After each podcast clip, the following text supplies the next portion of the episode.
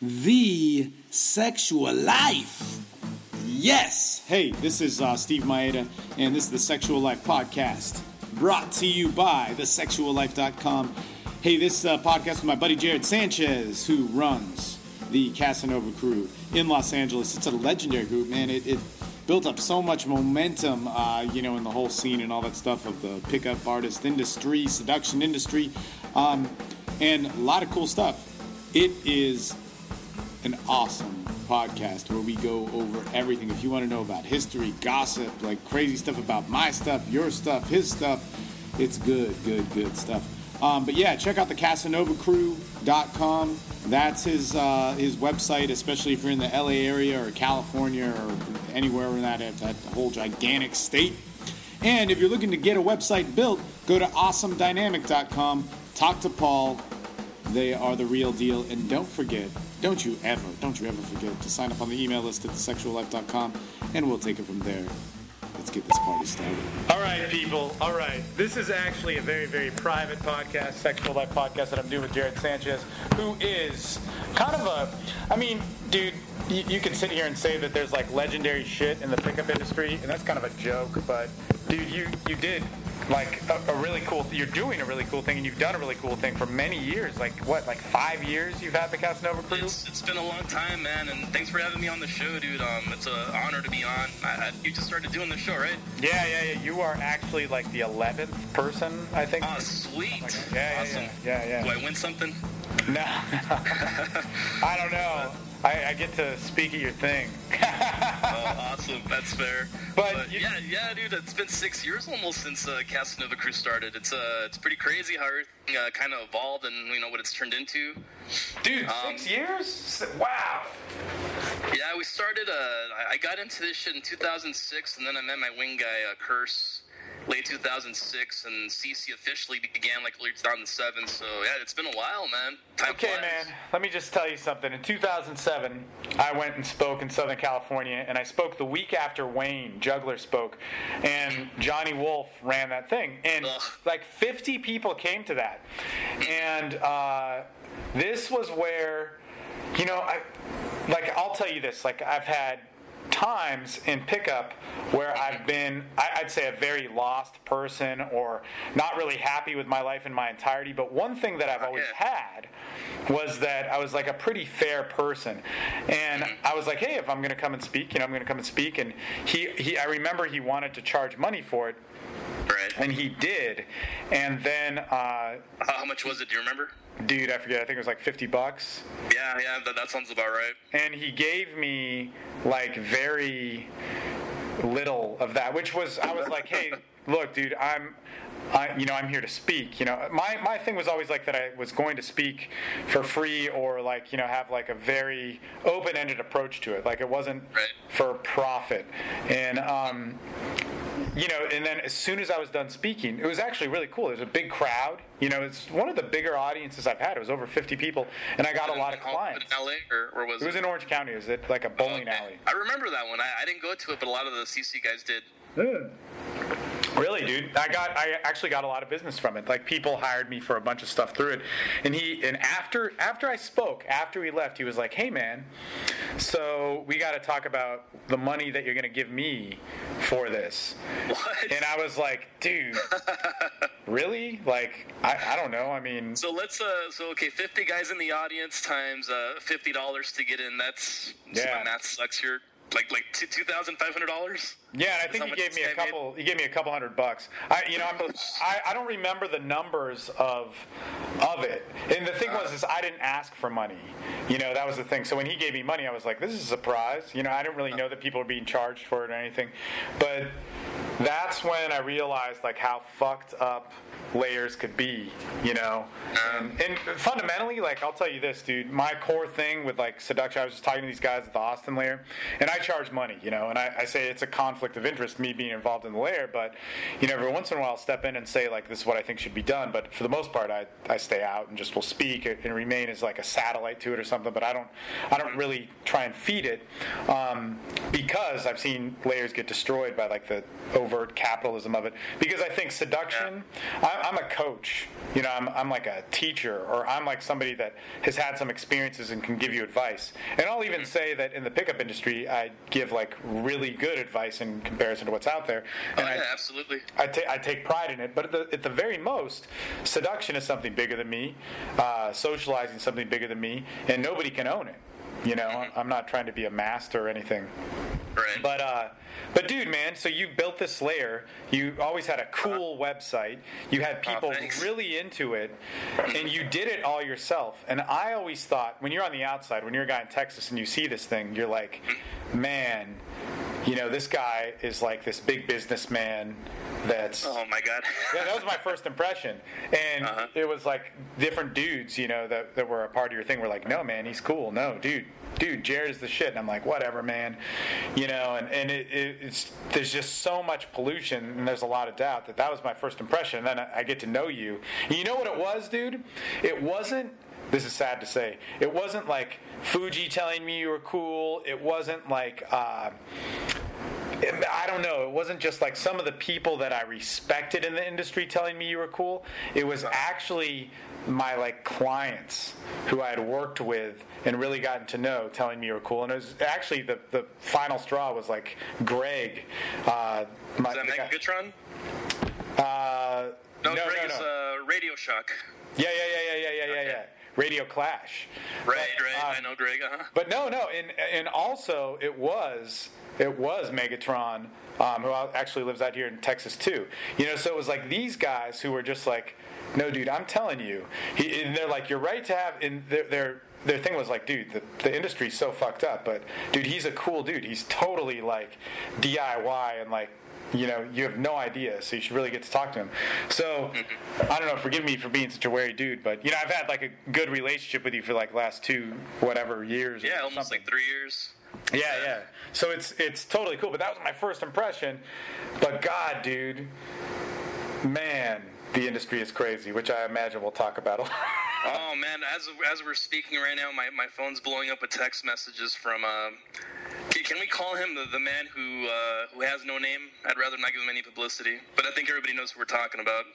Well, yeah, and look, I'll tell you this: is uh, I, I've always had a good relationship with Anthony Johnson, and uh, who runs the 21 convention, and we were in England, and I know this guy. I know the guy personally that you're talking about, and there's a lot that I've had good. Uh, you know, I don't know him. I'm not like a good friend of him, but I've I've had some like you know, hard to hard talks with him and known that he's a good person. And he's a friend Right. of uh, James Marshall, who's the Australian guy who who is like, yeah, so and so's crazy, but uh, actually we'll call him what Ross Jeffries used to call him, the the Swiss dwarf.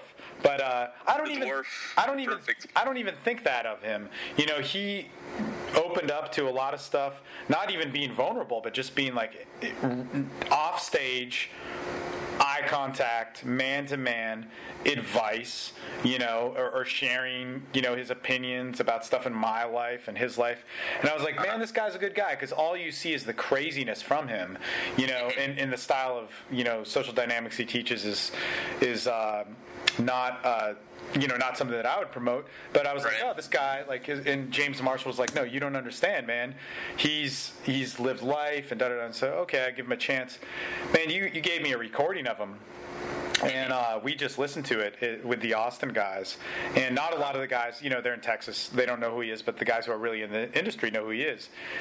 And they had the same reaction that I had. Was just like, it's sad. You listen Yeah, to this. it's pretty pretty pathetic. I mean, I when I when I was getting as I was getting them, I thought, okay, this is just going to be like one or two, but it was like five back to back, and that's not the first time he's done that, you know. And just to just to protect myself, like I I'm kind of in the in the middle, like, okay, should I get a restraining order or not? I figure if I post them on the internet, at least like that kind of gives me some protection. Yeah. You know? Yeah.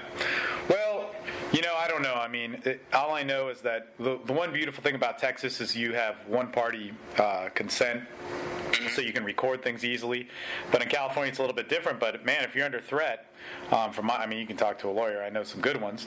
Um, but uh, if you're under threat, I, I think the understanding is, you know, if you have, feel that you could physically get threat, threatened or whatever, and uh, and actually that is on the audio that you can record yourself. But you should Yeah, that's on a couple of the voicemails, and I, I mean, I think I'm gonna get a restraining order tomorrow morning I, just to do it, you know, because I just wanna.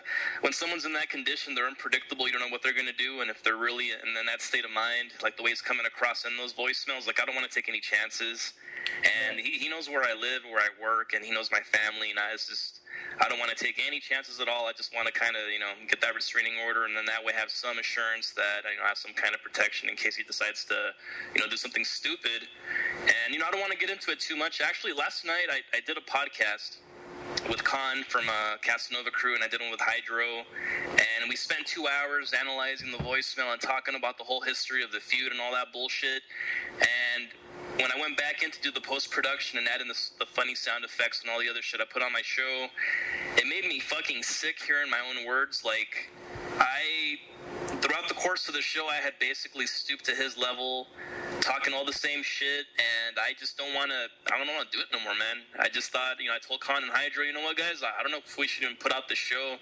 I don't want to be presenting myself in this way. Um, I, I, just lowered myself to his level basically. So we all agreed, okay, we're not going to release this one. We're going to focus on positive shit and kind of let this just blow over. Well, dude. let him fade into obscurity and just take the higher road. You know? Man, let me tell you, let me tell you this, dude, and this is mm-hmm. what it comes down to because I've always had, you know, and there's aspects of there's my life. My life paints the picture for the shit that happens, and I don't necessarily mean that in a karmic way, although you could interpret it in that way or whatever. But dude, I've always had like drama in my life. I I've mm-hmm. always played a part in drama in my life whether it came from like straight up abuse you know like uh, in that for instance it's like my first girlfriend got kidnapped she got raped all this fucked up shit. Fuck. and uh, you know you're a victim in that or she's a victim in that. We were both victims in that but me holding on to that and letting it shape you know the the overall essence of my life was like my responsibility and you know all that sort of stuff.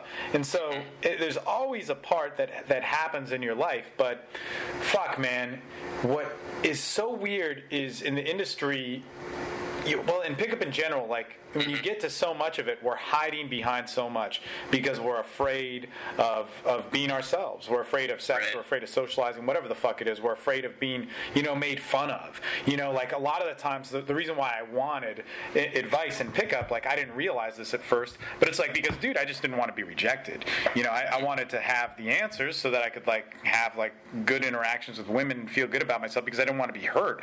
And mm-hmm. we don't come to that. And i think the more you get in touch with whatever in this industry. Like for instance, uh, a big thing is Rob Judge and uh, you know guys like Mark Entropy or whatever are like, I'm dropping out of the community.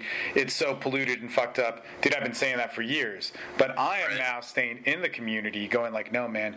l- let me tell you, the seduction industry is fucked up, but seduction is beautiful. The industry is fucked up. All the techniques in seduction are great. Like whether whatever it is, like even if it's or teasing, like those techniques can all work if you have the right mentality. Yeah. But people's pollution of wanting more control, fear of themselves, and dude, on that audio, that's what you hear from that guy, and it's just sad. You see this like, it's like fuck, man. I've been there. I've been there when you know uh, I was belittled. You know, and uh, you know I was a kid. Like me and my brother were pretty like, pretty like tough kids, and you know all this uh-huh. sort of stuff. And, and but and we never really got bullied.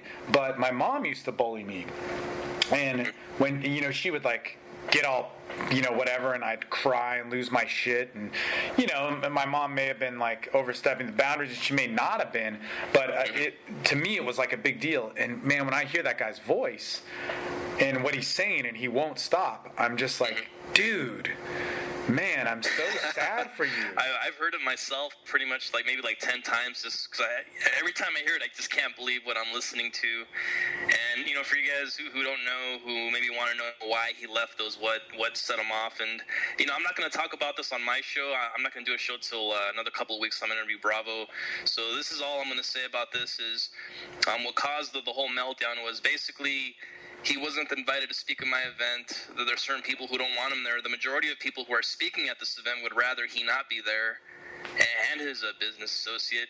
So, you know, after all the fucked up shit he's done to me, like I, uh, I'm not worried about it. I, I told him, you know what, I, I can't have you speak at this, and he fucking flipped his shit. And you know, I saw his wife on Facebook, and she's a good friend of mine too. Okay, five years ago when I first met this guy, I would go out on all of his boot camps. I was his assistant and he would make me and her carry all of his shit, all of his bags with DVDs and CDs and the tripod and the fucking camera and notes and whatever else he had. Like, you know, we had to carry it. He's walking in front of us, you know, prancing. And, you know, I went through a lot of shit with this guy, you know, with her. You know, we both were pretty much taking his shit because, you know, I didn't know any better. I'm starting off in the game. I'm trusting him and I'm thinking, okay, you know, there's like a boot camp and I got to put up with some shit, but in the end, it's going to pay off. And I endured a lot of stuff that today, man, I would not fucking never do.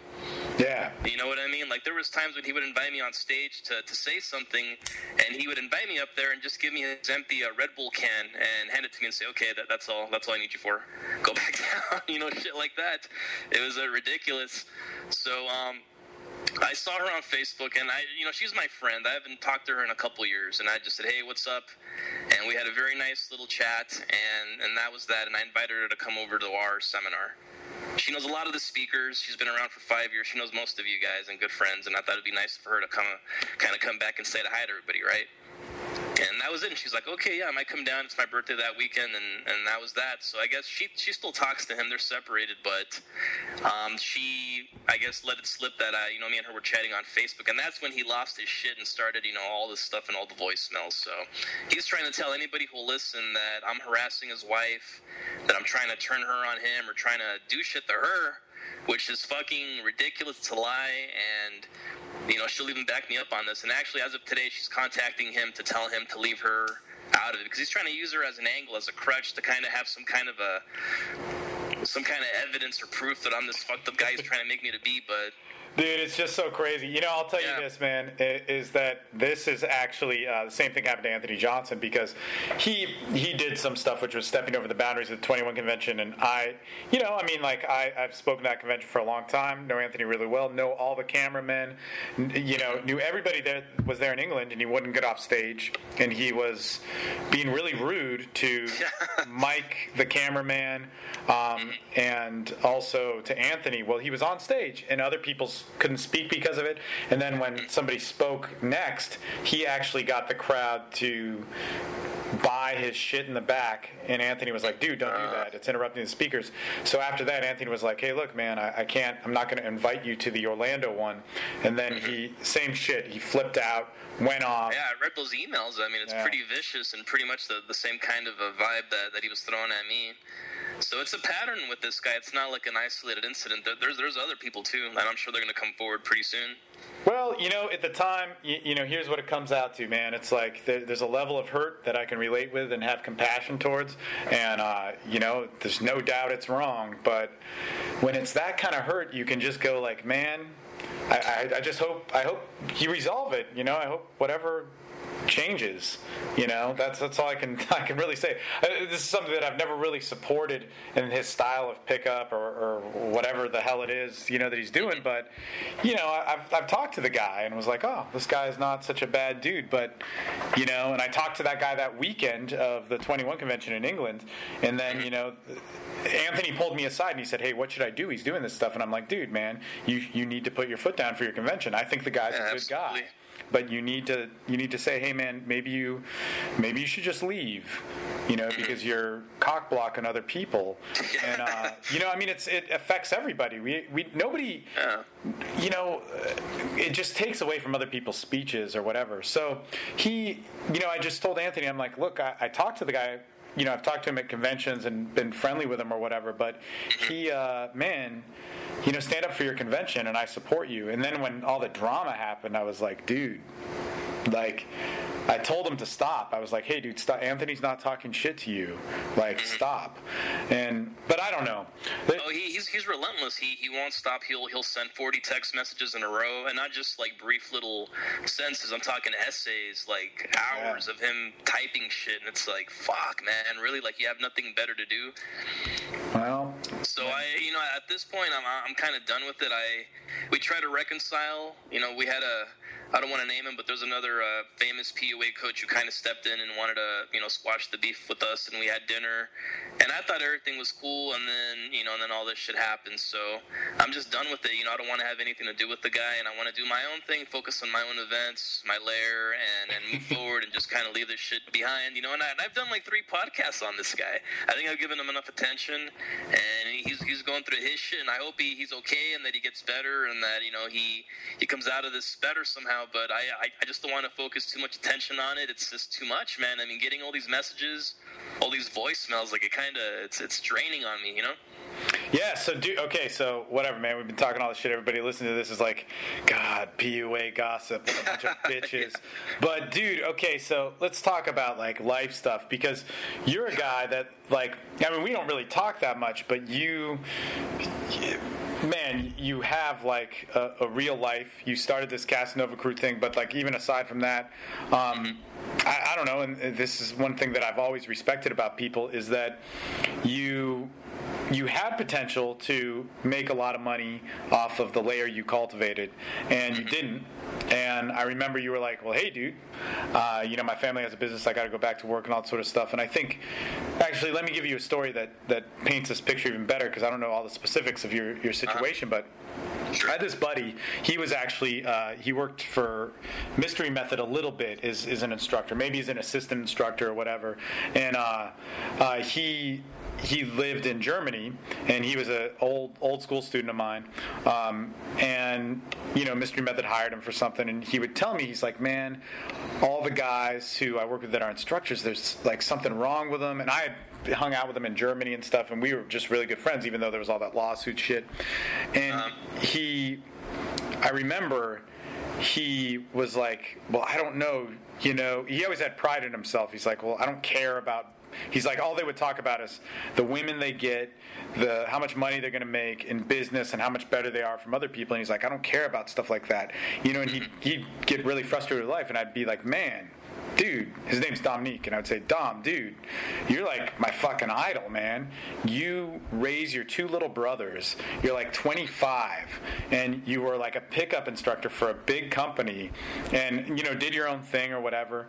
But your mother, his mother had cancer, and he supported her. And he like when he would be around these guys in the industry.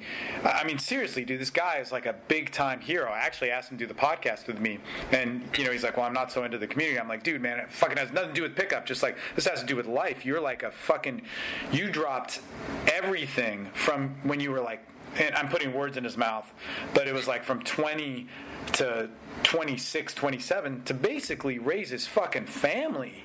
And That stuff. last year uh, 2011 his mother passed away and he would you know give me updates and stuff. And um, and I was like man like you know I'm really sorry you know da da da is there anything I could do? And the one thing I thought man just from knowing him and this is kind of crazy was like man you know that's that's good. Because at this point you had so much pressure on yourself that you could just open up and like really live life. And I, I didn't say that directly you know because it's like really a fucked up thing but this is a guy who like sacrificed everything. You know life hit him in the face. Like we're, we can't fucking plan on life. Like shit happens. And he he did what like a real man does. Like in pickup you're always trying to be alpha or some shit but he did what a, a real fucking man does. And I've always thought about that. You know when people are fucked or in the straits or in, in something where they have to make a change the true merit to a human being is the ability to change you know and the older you get the harder that can be. And uh, somebody who kind of like sacrificed their adolescence and all that sort of stuff but but I remember you know it was like you went back to work you were like oh man you know, I'm working with my family and all this sort of stuff. Yeah, but, you know, I'm not, I'm not gonna lie. Like, there was part of me that, that kind of hoped that I could make a living off of doing, you know, Casanova Crew somehow in a way that would benefit everyone. Because I mean, I spent a lot of hours on everything from organizing, you know, ma- maintaining the website. And when you have a lair of, you know, fucking hundreds of guys, I mean, it takes up a lot of your time. You know, you're doing a lot of administrative things and you know, setting up uh, meetings and outings and things like that. So I always kind of hoped that I could find some kind of middle ground where I can justify making a living off of uh, CC somehow that you know everybody can kind of accept and respect. And you know, when the time came where I just realized, you know what, it's not even. Um, I wasn't making much at all. I think the most I ever made in a seminar was just like a like a grand or you know a couple of grand or something like that and I, you know, I wanted to go back to work and get something stable. I didn't want to rely on pickup. I didn't want to be a coach. Um, and I wanted to go back to work. So I got laid off in 2009, and I was fixing computers. I was working in IT, and um, just doing like networking stuff. And I did that for maybe like five years. And in 2009, I got laid off, and I thought, you know, okay, this is my chance. You know, I'll have this free time to kind of find a way to monetize this. You know, whether it be selling products or um, you know, affiliate stuff, and I had an Aweber account and all that stuff like all the gurus have and stuff. And at one point, I just thought, you know what, I just don't want to, I don't want to do this. I want to, you know, go go back to work, and um, you know, I gave it a shot, and I tried to apply for computer jobs, but that's when the economy, you know, tanked. yeah, especially California, dude. Jesus Christ. Yeah, it's it's it's really hard, man. I mean, you know, I work at the mall right now, and uh, across the street from where I'm at, there's a Cold Stone ice cream place. I don't know yeah. if they have those over in Texas. Yeah, of course, but, yeah um, I remember the other day there was like 30 fucking kids there for like a group interview, and I was like, "Fuck, man, that's how hard up everybody is. Like 30 fucking people for this one position, or however many that were opening up, you know." Right. So it's really hard, and you know, having an AA degree then, you know, is like no better than having a diploma from high school. So I was really, you know, I didn't have all the the fancy certificates and stuff. Like I knew how to do a lot of the things, but I just didn't have the certificates to back it up. So I couldn't get into the type of job that I had before. So um, my my father, he actually owns a chain of jewelry stores in Arizona, and you know he wanted to help me out, so he presented me with the idea of having my uh, my own business. You know, which is always what I wanted to do. You know, I don't like having coworkers or bosses. I never fit into that mold. Even when I was fixing computers, I just wasn't very social. You know, I didn't, I couldn't fit into the office environment and having you know deadlines and having people, you know, tell me to do this and that. And the coworkers, I just, I was just antisocial. You know, there's like also like the way I was, you know, before pickup and everything, and what made me discover it. But anyways, um, my father he he offered to help me out to start my own business and he helped me with the setup cost and um, I sold different things but now I'm, I'm, doing body piercing jewelry and I actually do piercings at the mall. You know I pierce uh, you know I do ears you know lips and belly buttons and eyebrows Dude, and all man, that stuff. you gotta meet okay this is some crazy shit man. You gotta meet my buddy Mikey Miller. He is from uh, he lives in Fullerton but he mm-hmm. is one of the original old school piercers way back in the day and he used to do demo shows for Trent uh, Reznor uh, when you know, like 1992 or something. You know, when when uh, Nine Inch Nails was like all crazy, and he, dude, he's an he's one of the most amazing dudes that I've ever met. He uh, he like was in like ran away from home, was in like juvenile hall or something. You know, never graduated from shit, and he actually won an Inventors Award. Dude, I, I need to interview this guy, but I, I, used to live at one of his houses in Fullerton, and he uh, he was just an amazing guy, and. Uh, Dude, you see that guy that has the, the, that puts the skewers through his shoulders and he, he, like hangs himself from from the ceiling? Well, he doesn't do it anymore, but he used uh, to do it like. Oh, okay. Know, I think I've heard of him. Ago. But anyway, dude, this guy is he has like you you never know he has tattoos. Like he looks just like some white dude that's like named uh-huh. Kip or something. And uh, you can ask Mike about anything. You can ask him about guns to organic gardening, and he would like go off. Or it, it, the guy is is pretty amazing, but yeah, I never thought I'd be doing piercings. Actually, uh, my, my father kind of talked me into it because he he's been doing piercings at his store for years. He has a really? jewelry store, so he does like ear piercings. He uses the, the piercing gun, oh, and he, he suggested it. You know, since you're selling this body piercing jewelry, you should do piercings on site. You know, get your license and talk to the mall. So I did all that, but by the time it came for me to do my first one, I was fucking nervous. Like I'm fucking thinking like, okay, I'm putting a hole through a person. I don't want to fuck up. I'm using needles and all this shit, and I'm just like, fuck. I was just really stressed out, and my dad you know, calling me out, and, oh, come on, you puss, you can do it, you know? Dude, so, the first. Yeah, yeah, go ahead, go ahead, go ahead. The first one I did was a four year old girl. what is that legal? Jesus Yeah, well, Christ. she, you know, she came with her mom, and you know, they signed the consent form. And a lot of, you know, when, when babies are newborn, they even do the piercings, you know, like the, the, the fucking day they're born. So it's pretty common, you know. So I was just like, fuck. For, out, of, out of all the first uh, customers I could have possibly had, it's a four-year-old girl. You know what I mean? So I was nervous as fuck, you know, my hands shaking. But you know, I'd practiced on, you know, on shooting other things and stuff using the piercing guns. So I felt comfortable using it. It was just the first time I'm putting a hole through a human being, and it's a kid, you know, like this, and she's looking at me and you know, and trusting me that I'm gonna take care of her. And I'm like, fuck, man. But everything turned out cool. You know, I did it like you know nothing, and I've done hundreds of them now. So, you know, every now and then I still kind of I get weary doing little kids. I, I'd rather not actually, like if they're under you know ten or whatever. But you know, at this point, you know, I, I kind of like it, and it's it's something I never thought I would do. You know. So, dude, let me ask you this, because like you were in, uh, you, you, you say your lair had hundreds of people, but you really had thousands of people that you could access. Oh yeah. Your At one point, we had like three thousand, and you know we had chapters in uh, Boston, uh, New York, all over Southern California, and that's where the bulk of the people are. But there was even talks of opening one up in Toronto, you know, back in the peak of it, um, and then Seattle and Oregon, and we have one in Las Vegas too. So it's pretty crazy how it spread so fast. yeah, you had like the most active thing, yet you didn't capitalize on it. And I think this is something which is so fucking interesting, man. When you hear like like like for myself man i've just had so much the i i love and hate the pickup industry like i could talk shit on it for for Uh, same here, dude. But I, in the end, I just love everything about it the, the bizarreness, the, the theater of it, and fucking everything, dude. But I mean, dude, man, it was the thing that allowed me to have the biggest changes in my life, man. You know, like wh- where I could come to peace with myself at certain things. And Yep. I think a lot of it is it confronted me with so much contradiction of myself. Like women, you know, it was like, well, I'm going to control them, I'm going to fuck them, you know. it was Yeah, all this that's like, the way we start out. That, that that's the mentality and, and the way that the sales copy was written back. Yep. At least back in my day, and in 06, 07, that's what it targeted. That's what it promised, and that's the mentality that you were expected to have when you're when you're doing this shit. And it's changed a lot over the years, but back then, that's the way it was. But dude, man, I mean, it like it really taught me the thing was how to love women, you know, or how to have good experiences, and like, you know, and and, and to balance out the meaning of like, you know, it could, it's okay to have misogyny, it's okay to be misogynistic in, in certain ways, but like I needed to find that in myself, you know, like you, you know, it was like I was texting a girl the other day, and uh, you know, this girl like I'm going through like a lot of shit in my life that's like, uh, you know, crazy, uh, you know, dramas are always happening or whatever. Yeah, you being stalked by uh, five foot uh, midgets from France? yeah, it's not. It's not. It's not France, man. It's it's he's he's Swiss.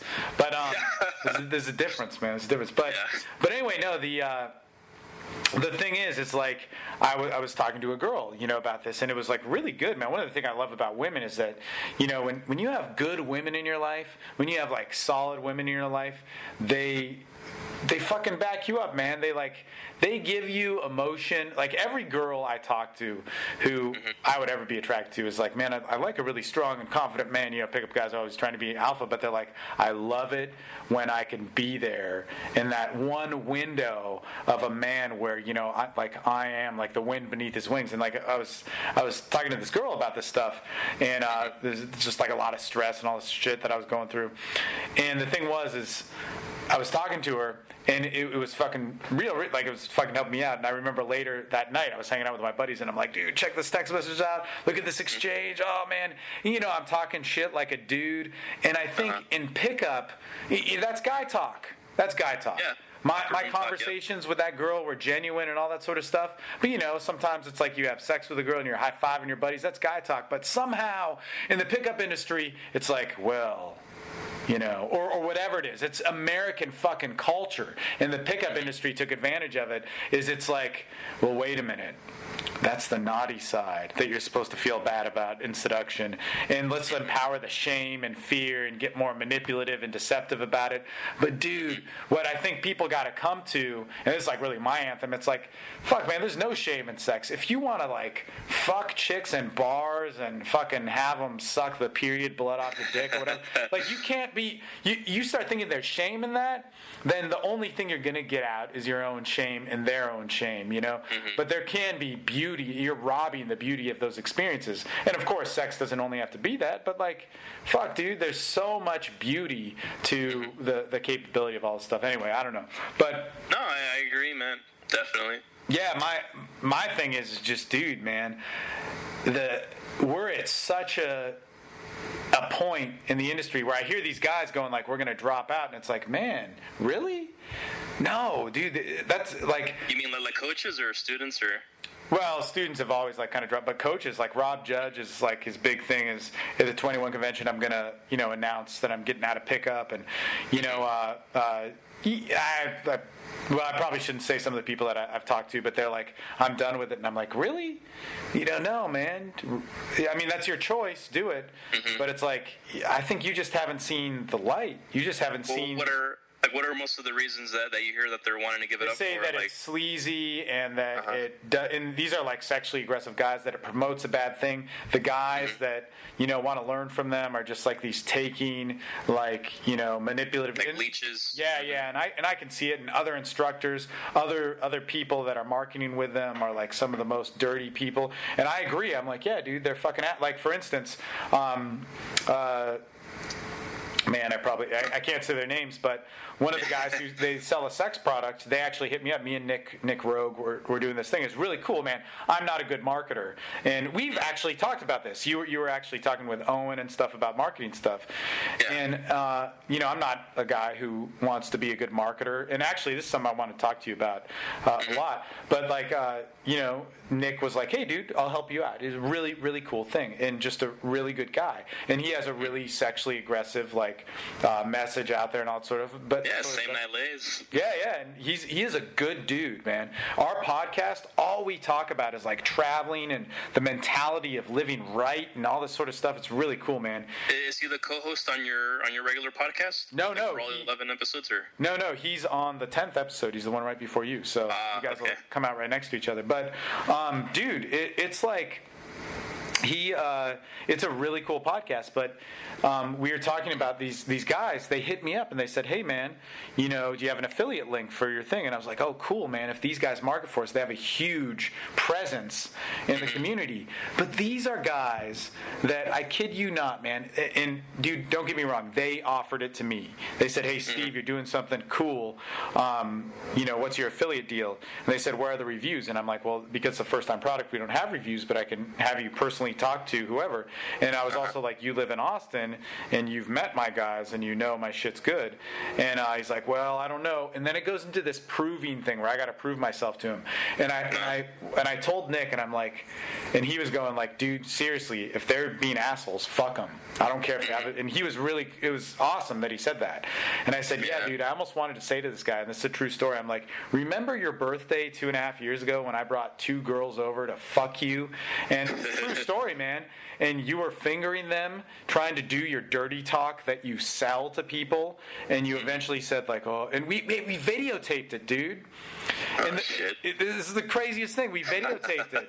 And uh and he he's like he, he's like hey stop. And then me and this other dude ended up like and, and they were I don't know. I mean, this is odd to say. And if I had these girls on the podcast today, they're friends of mine, and uh, you know, they were they were my chicks, you know, and uh, and so we hooked up with him, And I'm like, man, you are making him feel bad by not finishing. Like, what the fuck? And like, and you're the guy denying fucking. You saying that your list might think that my shit's fraudulent, dude. You're a fucking fraud, man. And this is Can you like, give us a clue of who- who he is, or well, um, if there was a, if you could match sex and some sort of deity, and then a system behind that, that would. Be uh, it. uh, okay, So just imagine that. gotcha. The first word's the same, but um, but uh, but anyway. Like, dude, man, uh, like so. So anyway, but they're like running me through the ringer, and and uh, uh, dude, that's exactly what that what like the, the problem with the industry is. And so when you deal with that you just start to go like man what am i doing? What the fuck am i doing? Why am i trying to bargain with these people? Why am i in this industry where the instructors are polluted? Then there's like and this isn't all the clientele but then there's this clientele which is just angry and frustrated and has like you know all this sort this unwillingness to look at themselves.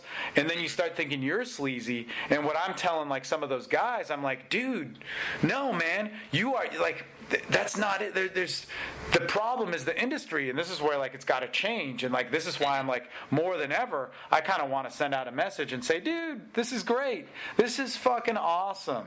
You know, and and I think what's what one of the reasons why I want to talk to you, and the, like, look, this this is who I've interviewed. And I've interviewed Arden Leigh, who's a female seduction coach, which was actually really cool. Uh, Hypnotica, Nick Quick, and mm-hmm. and you. And that's really all that's come down to in the industry. And, and, there might be some more but i'm not like actively trying to find out like other instructors. But one of the reasons why i wanted to interview you was because it's like dude you were at the point where you had more leverage in what could be called power. You had the mm-hmm. la market and dude, you never capitalized on it. And I, you know, I, I didn't, uh, I, I, didn't come into this as a marketer. As the whole thing, it happened organically, as natural as, as it could. You know, just guys who watched the TV show, who read the book, and we just found each other. You know, there was a thing called the SoCal lair back then. Yeah. And then uh, a lot of us on there didn't really like the way it was being run, and we started our own thing. You know, Casanova Crew was a split off from that lair, and we began our own thing. And I you know, started it myself. I hosted the meetings in my apartment every Wednesday uh, for two hours. Then afterwards, we'd go in Sarge. We'd go to downtown Fullerton, which I know you're familiar with. Yeah. We'd go all over the place. Uh, you know, Hollywood. We'd go to fucking just wherever, whatever club we wanted to go to. We'd all go together. We're rolling like 30 guys deep.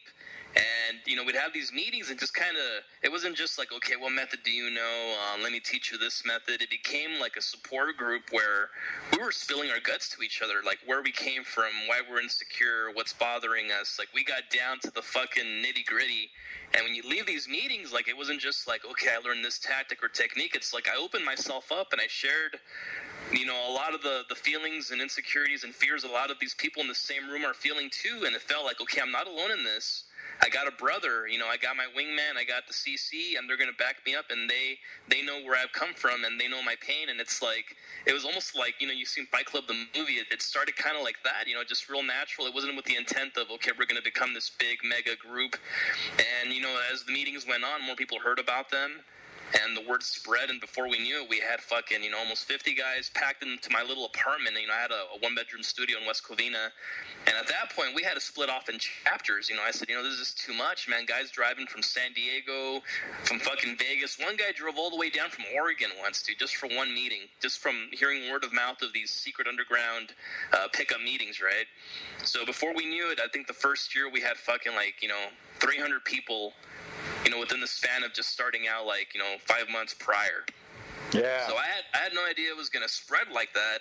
And then we, we had a website, but it wasn't the one that that it is now. Was like a private site that you had to kind of get approved. And, you know, back then we are kind of screening people as they came in. But then the idea just came up, you know, just fucking open the floodgates. Whoever wants to join, whoever has our ideals, our, our principles, our, our ethics, let them join, let them become part of it. And if there's enough guys in a certain location, let them form their own chapter as long as it's based on the same stuff. And money was, was not involved at all. It was like a fucking amazing thing for, for a long time with, with no money being exchanged, no commercialism until, you know, I started meeting a lot of the coaches and the site got bigger. I had more responsibilities. I had a job. I had to put more time into the site and just leading the crew and kind of, you know, giving them direction and guidance and running it almost like it was very organized. You know, one time we had like nine chapters running all at the same time, and they'll have their meetings. You know, Wednesdays at nine. That was like like our thing. And some guys would even like you know webcast to each other and say hi to each. It was like amazing. It was like a, the best times we ever had. And we'd go out in the streets of Hollywood, fucking hundreds of us, dude. I mean, after the clubs would close, let's say 3 a.m., you'd see fucking dudes, and we all knew each other because we'd all write field reports. We'd yeah. all write articles. We'd all respond to each other's threads, and everybody would put their actual face as their avatar, so we knew who everybody was and you always had a wingman. There was no fights. There was no like, okay, there was some like okay mogging stuff or whatever, but it was just like when brothers fight, they fight, they have their their fucking tiff, and then they make up, and it's like we're all fucking brothers again. You know what I mean? Yeah. And when the money started getting involved and, you know, putting on bigger events and the gurus wanting to kind of come in and, and do their talks. And, you know, dude, it, was, it was like, uh, it was almost like a full-time job running that and plus my job. So I had to compensate myself and I maybe justified it in my head that it was okay to do. And it was because, I mean, I did put in the work and I was bringing in these speakers and organizing events is like a lot of, a lot of stuff, you know, a lot of headaches and a lot of time and dedication to doing that. So I think uh, for a good two years it was pretty uh, innocent. It was pretty legit, and then I turned it more into a quasi uh, business lair. But I still kept that underground, um, you know, anti-establishment feel to it. Yeah. You know it's one of the, the weird things is like in, in, business you can't be in the middle, you know. And I run into the same thing myself because I'm like, you, you know what's fucked up, man? When I first started teaching, dude, man, I, there's so much. Actually, I would love to fucking do uh, uh, uh, some sort of like podcast about uh, you know my entire life or, or whatever, even like write about it. But there's so many things that are like questionable that I probably I probably shouldn't put out there. And not to say that it's like this crazy extravagant shit, but um, the thing is is that pickup or working in the pickup industry was the first time people got like vigilant. And i'm sure you've heard this before. We haven't talked about it but they would be mm-hmm. vigilant and say like dude you have beliefs in yourself that you can't make money or you have beliefs in yourself that keep you failing. And in and like mm-hmm. i would be like really? Well what? You know and they're like well you should be making so much more money than you could and da da da da oh yeah i heard that all the fucking time from a lot of these guys. Dude man when it comes down to it is like dude i, I have values and what i want to do man you know I, it has nothing to do with that. It has it, fuck that. You know, the fact that I don't want to rip people off or take advantage of fucking people that mm-hmm. somehow I have this flaw or defect, and then you're with this like swarm of of instructors that are just like, you know, take take and have no problem with it. I, I got to tell you, man, the, you know, how is it? That you came in to run like the, the largest, most like active, affluent lair that had like a cult following. You know yeah. that that you actually had a sense of leadership, but weren't you didn't step the over uh, you didn't overstep the boundaries of a leader, at least from what I saw. Right. And you think I think what what made the difference was that I, I wasn't this mysterious uh, guy with no face behind the scenes that you would never see you know what I mean? Like I, I was out there in the muck, in the mud with the guys learning together, and you know I, I didn't give a fuck if, if people saw me get blown out. You know I know a lot of lair leaders. You know they're really careful of who sees them and stuff. Yeah. These are my friends, dude. I didn't see them as okay. I'm the leader. These are the guys under me. I knew these guys by their fucking names. I knew their families. We were fucking in this together. Okay, you open that set. Okay, go in there. I'll, I'll follow you. Ten seconds later, we we we share the same pains out there. We, we have the same struggles, and we're all learning together and they saw that in me. They saw that I was just one of them too. You know what I mean? It wasn't like, okay, I'm organizing this with the ulterior motives to, to make money somehow. Yeah. You know, we were all one and the same, and we're all fighting for the same cause, and watching each other's progression and getting better. And you know, it was really supportive, and I think that that was part of the reason why it works so well and for the actual events, like, okay, you mentioned earlier Johnny Wolf was charging, you know, 45, 50 bucks for his lair meetings. He was very consciously running it as a, a business from the get go. Right. You right. know, it wasn't this. Uh, I, I, like to compare Casanova Crew to, to a subculture movement separate from the actual PUA movement. Casanova Crew was very. Uh, how do you say this? It was an enigma somehow that started in Southern California and exclusively in SoCal that it couldn't happen anywhere else. It was that time period. It was the show being on TV at that time, the combination of guys, the stars aligned, whatever the fuck you want to say. It just started a, a, legit subculture, like the way punk rock started. What, by the way, the, the, the skinhead subculture started, uh, skateboarding, whatever yeah, other yeah. subversive subculture there is, and that's what it was, man.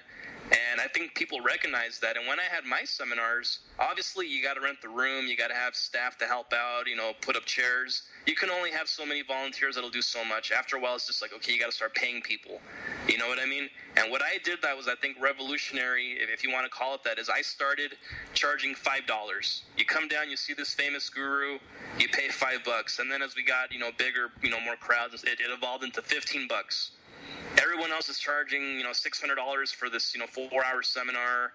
At one point, you know, back when I got into it, I know people were paying two grand for like a you know six hour, eight hour seminar from a, a guru.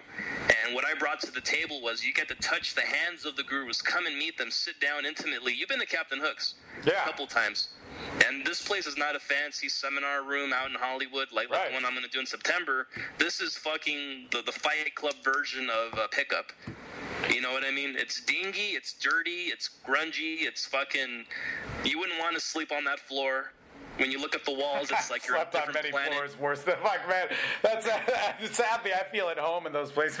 and, and Donovan, Captain Hook, my, my apologies. Uh, I, I know you, you, uh, you know, you try to keep it the, the cleanest you can, but when you have, you know, fucking 400 uh, Casanova guys stepping in there, you know, it's gonna get a little messy. well, he's a great So- guy, man. Oh, he's awesome, dude. He, he he's still kind of involved. You know, he has a girlfriend now, but he still, you know, keeps in touch with the guys, and he's on to, to better things. He's actually one of the top world uh, percussionist uh, musicians in the world, know, dude. yeah. He was talking to me about know? it. Yeah, because I. I was like, dude, man, so you play this stuff? I'm like, have you ever heard of Nias? He's like, oh, I'm such good friends. He's like, I just had them over last week, and but uh, but no, man. But see, this is the thing. When you're talking about a movement, man, movements are all ready and waiting. The world is out there, and this is the fucking passion that people don't get, man. And, and it's like pickup is all about like, how do you be this badass person? Or there's so much of that promoted and sold.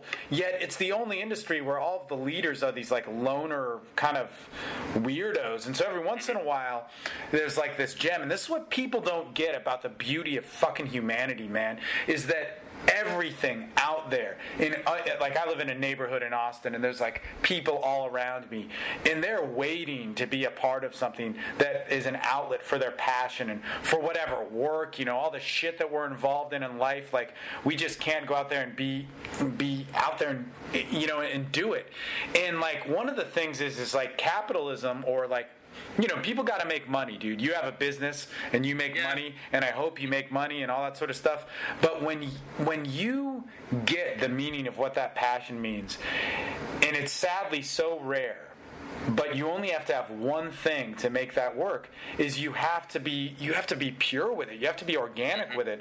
And that's why it's like you could say all right jared's like one out of a thousand but really you're more than that because so so many people could have exploited LA and built a lair and built a business and people did build businesses and make lairs or whatever. But you made one that was successful and I think at times you wanted to make money off of it or, or Oh, just tempted because all the time, dude. I mean, it's when you're broke and you know you have that carrot dangling in front of you. But I think I held out long enough to where when I really started making money was when I was putting on multi-speaker events with all of you guys together. no know, but you could have types of events exploited are- it. Dude no that that's not shit man. You made mm. what 2500 bucks or like fuck even if you made 5000 bucks off of that? Man i mean i've i've made more off of a seminar that i've not saying that happens all the time but like mm-hmm. that that's what's that's what's like fucking amazing man and when you talk about what you know the camaraderie that you guys had before mm-hmm. like dude that is so like nobody does that Nobody- and it still exists to, to this day. I mean, that was the peak, you know, 2007, 2008, you know, maybe into the, the first part of 2009, and then things kind of went downhill. But that's across the board. I mean, that was just the economy, all other lairs and pickup companies. Everybody saw that that dip. You know, and guys move on from pickup. They don't stay in. It's not something you get into and, and you're in it for forever. It's like you're in it for a couple of years, if that, and then you drop out either because you give up or you, you move on to better things. You know, you get a girlfriend, you get married, and you just kind of move on. So the people that stay in it's because they have a vested interest. Either they're, they're a coach, instructor, or, you know, they run a lair like I do and stuff like that. But um, for that time period, man, I mean, I, I don't I don't think that could ever be duplicated any, anywhere else in, in that same way. I mean, that was fucking magic. You know? Yeah, but dude, you stayed in it, or you're still involved in it because like Yeah, you believe in something. forever. I mean, like that. That's the thing is like you. I mean, shit, dude. I got what I wanted out of the industry in terms of women, like pretty quick, man. After two mm-hmm. years, it was like actually a toxicity for me, and I needed to change as a person and all sort of stuff. And that was actually that, that's one of the things I like about it so much is that it gave me that opportunity. But I'm in it now just because, like, look, man, I can make a living at it, and it, it and it's one of those things where I can fulfill so much, man. I can talk to people, work with people, and like really. You know what I was telling this lair? I was like, man, it, years ago, like four or five years ago, I visited a lair in Indiana, and I was telling the guys in Austin, Indiana. Yeah, yeah, yeah, yeah, in hmm. Indianapolis, and it only had 25 guys. These guys went skydiving together. These guys support. It's like what you described. Mm-hmm. And I was telling the Austin guys um, because they have a divided lair, and I'm like, dude, man, don't have this. Like, come together. First off, both of, all of you guys, like, just for the record, you suck. Like, you're going in circles, and you're fucking thinking that talking to women is like this fucked up control mechanism and you're not and they got really offended when I said that. I'm like dude I'm sorry you guys do. You suck man. Mm-hmm. You know and there's a big difference with guys who work with me and it's not even me. There's a big difference with guys who work with other instructors or work with other people and who who get better and their lives change and a whole lot changes in their lives. And then they don't want to talk to you guys. So get past this shit and realize the potential, man. You could talk about what you're afraid of and, and like all the shit that you mentioned, you know? And, And, and that's still the way that the meetings are run to this day. And we don't have all the, the nine chapters like before, but we still have, you know, the, the main uh, territories, if you want to call them that, you know, LA, San Diego, Inland Empire. And uh, we have one up in Santa Barbara right now, too. But it's still the same thing. I mean, you know, you ever watch wrestling? Yeah, like, WrestleMania. I ordered the last WrestleMania, and I had guys over here from CC, and we're just partying. You know, nothing to do with pickup, just fucking chilling. You know, one guy had to move somewhere, so a bunch of guys helped him move. You know, for free. dude, WrestleMania. I remember when I was a kid, I used to watch Yeah. that, man. Rock, do you know who the Rock and Roll Express was? Oh yeah, Robert Gibson and Ricky Morton. From Syracuse, New York. Dude, man. Absolutely, they had a good feud with the Midnight Express. Yeah, that's right, dude. And uh, fuck, man, God, dude, the fucking. I remember. It's so crazy because in uh, in Dallas, That means Texas, uh, we're the same age. We're, we're Yeah. but uh, but dude, man, I remember the first WrestleMania. I remember Jimmy Superfly Snuka. Fucking oh man, that Mm-hmm. you know, was he, he actually killed his his girlfriend a month before that. dude. And at some weird loophole, he got out of prison. You guys out there listening, you can look it up on Wikipedia. Jimmy Snuka killed his girlfriend, and I don't know for some reason he didn't get arrested right away. But then, and he never got arrested for it. There, there's some weird legal loophole where he, he didn't have to get put away. Wow, wow. And the whole remember Vince McMahon used to announce, and then all of a sudden it came out Yeah. that he owned it, and then he started Oh, wrestling. It was like, what the fuck, dude? It was it was like um. Yeah, it was weird because you know we're growing up watching Vince announcing and being like the dorky guy The, with the the, pussy, yeah, yeah. Yeah, like he's like taking shit from Jesse Ventura, and then all of a sudden, he, you know, he steps out and he's fucking cut like a motherfucker. He was like buffer than Steve Austin when they had their feud. when he took off his shirt, I was like, "What the hell? This guy looks like a bodybuilder, and he's like roided out. 65." Yeah, yeah, yeah, man. Jesus Christ, dude. That that was wrestling was such a nut. And then you found out how crazy they were. Like when uh, the Iron Sheik and Hacksaw Jim Duggan got Oh, caught yeah. doing cocaine or something like. Yeah, and at the time that they were feuding on TV, and then they were in the same car. So like back then, it was like a big deal. Like you never have good guys and bad guys uh, mingling in public because we got to keep the perception that you know one's the heel and one's the face and all that stuff. So Yeah, dude. I remember, man, crazy shit. That's fucking nuts, man. God, dude. God. Yeah, my nephew, he's uh, he's five years old, and um, you know, like growing up watching wrestling was like a p- big part of my life. Like my grandma would take me to the LA Sports, you know, and watch Hulk Hogan and Yeah, dude. you know, Macho Man Savage. And uh, my, my nephew, he's five, so I kind of wanted him to have the same thing. You know, looking forward to you know next Monday, see what happens. So I took him to a live event uh, over here in um, where I'm from, and he's fucking all into it now, man. He has all the John Cena mannerisms down, and he watches the shit on YouTube. So it's pretty cool. He, you know, my, my, my sister, she'll film him, you know, doing his little shtick, like acting like John Cena, and send it to me. So it's pretty cool, man. Dude, yeah, that's fucking crazy. But okay, so man, this is what I want to get into. So like, you you have some like core core beliefs and all that sort of shit. But like, where do, where does that exist in all of your stuff? Like when I talk about life or like, you know, what what gives you meaning and all that stuff. Like where where does that come from with you? Because dude, you've done. I mean, you had a lot of potential to be like really like exploit a lot of shit you never did. And, and uh, you know when you just hear you talk about what you value and all that stuff it's like you can really cut clear to some like core ideals. But like what so I don't know. What what do you where do you see yourself in life and all that sort of stuff? Or what gives you like- meaning like- behind all this shit? The, the way I was brought up, like like socially, I always just felt like an outcast. Like I, you know, most of my 20s, I didn't even talk. Like, I'd say good morning to the security guard at work and, you know, good night to my mom, you know, when, when I'd go home. And I was like a mute, you know, I didn't know, I didn't have any friends. And that's the way I was for a long time, man. You know, I just kind of stick to myself and kind of get lost in my own thoughts in my own head. And I became invisible. Like, you know, when you start a job, and I've had 33 jobs in my life because I just couldn't fit into that mold, you know. And you know, I'd always feel like you know I, I didn't know what to say. I'd always feel nervous. Uh, how am I sitting down? Who's looking at me? Um, not wanting to get up to go to the bathroom because I'd get noticed, or you know, put something in the trash because I don't want people looking at me. So I always like lived in kind of fear and kind of you know paranoia, and I didn't really like people at all. And even you know talking to my my own family, like I was really shy, and it was kind of abnormal, you know. And that's the way I kind of always was and you know I, I, still have a lot of that in me i think. You know i've come a long way but i still feel like you know i could still relate to that guy on a lot of levels. So what and, changed? How, how did that shit change man? Um, there was a girl dude who who was fucking hot who i'd never you know i didn't really have much experience with women. I mean i had some because i had a little sister who would you know hook me up and stuff like that when we were younger you know in high school. So i had some you know experience but not you know like my friends did at that time and stuff like that or other guys who well, i wish I could kind of be more like. And I was working at this place, and this girl just took a liking to me. I don't know what it was. I mean, I don't know if she felt sorry for me that I was like so quiet, or I was just kind of mysterious, or what.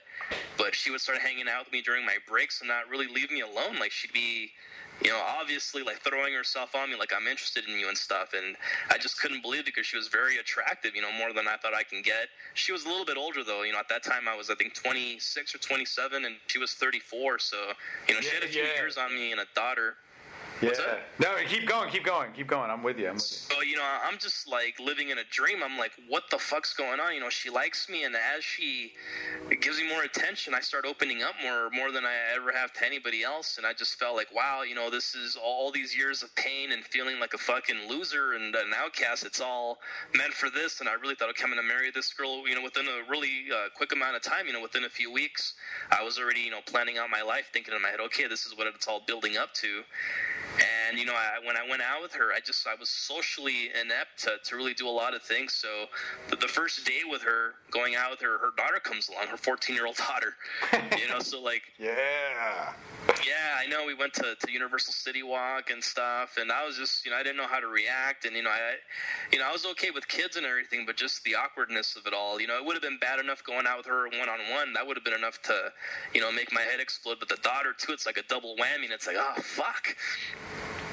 You know what I mean? So, um, with time, I just couldn't handle her being, you know, my girlfriend. You know, I would feel insecure. There was other guys, you know, more muscular and good looking who would yeah. kind of talk to her. She was friends with, and I just was ill equipped uh, socially and uh, with experience with women in these situations and relationships. I just didn't know really know what to do. So, you know, all I did know was, you know, fear and you know, uh, being scared. And I thought, okay, I'm going to lose her. So, you know, I was just getting worse, and I think she was kind of disappointed like, okay, he's not really what, what I thought he was, and it was just kind of fizzling out. So that's when I uh, went on the internet, as most of you guys do, when you know you hit the, the rock bottom point.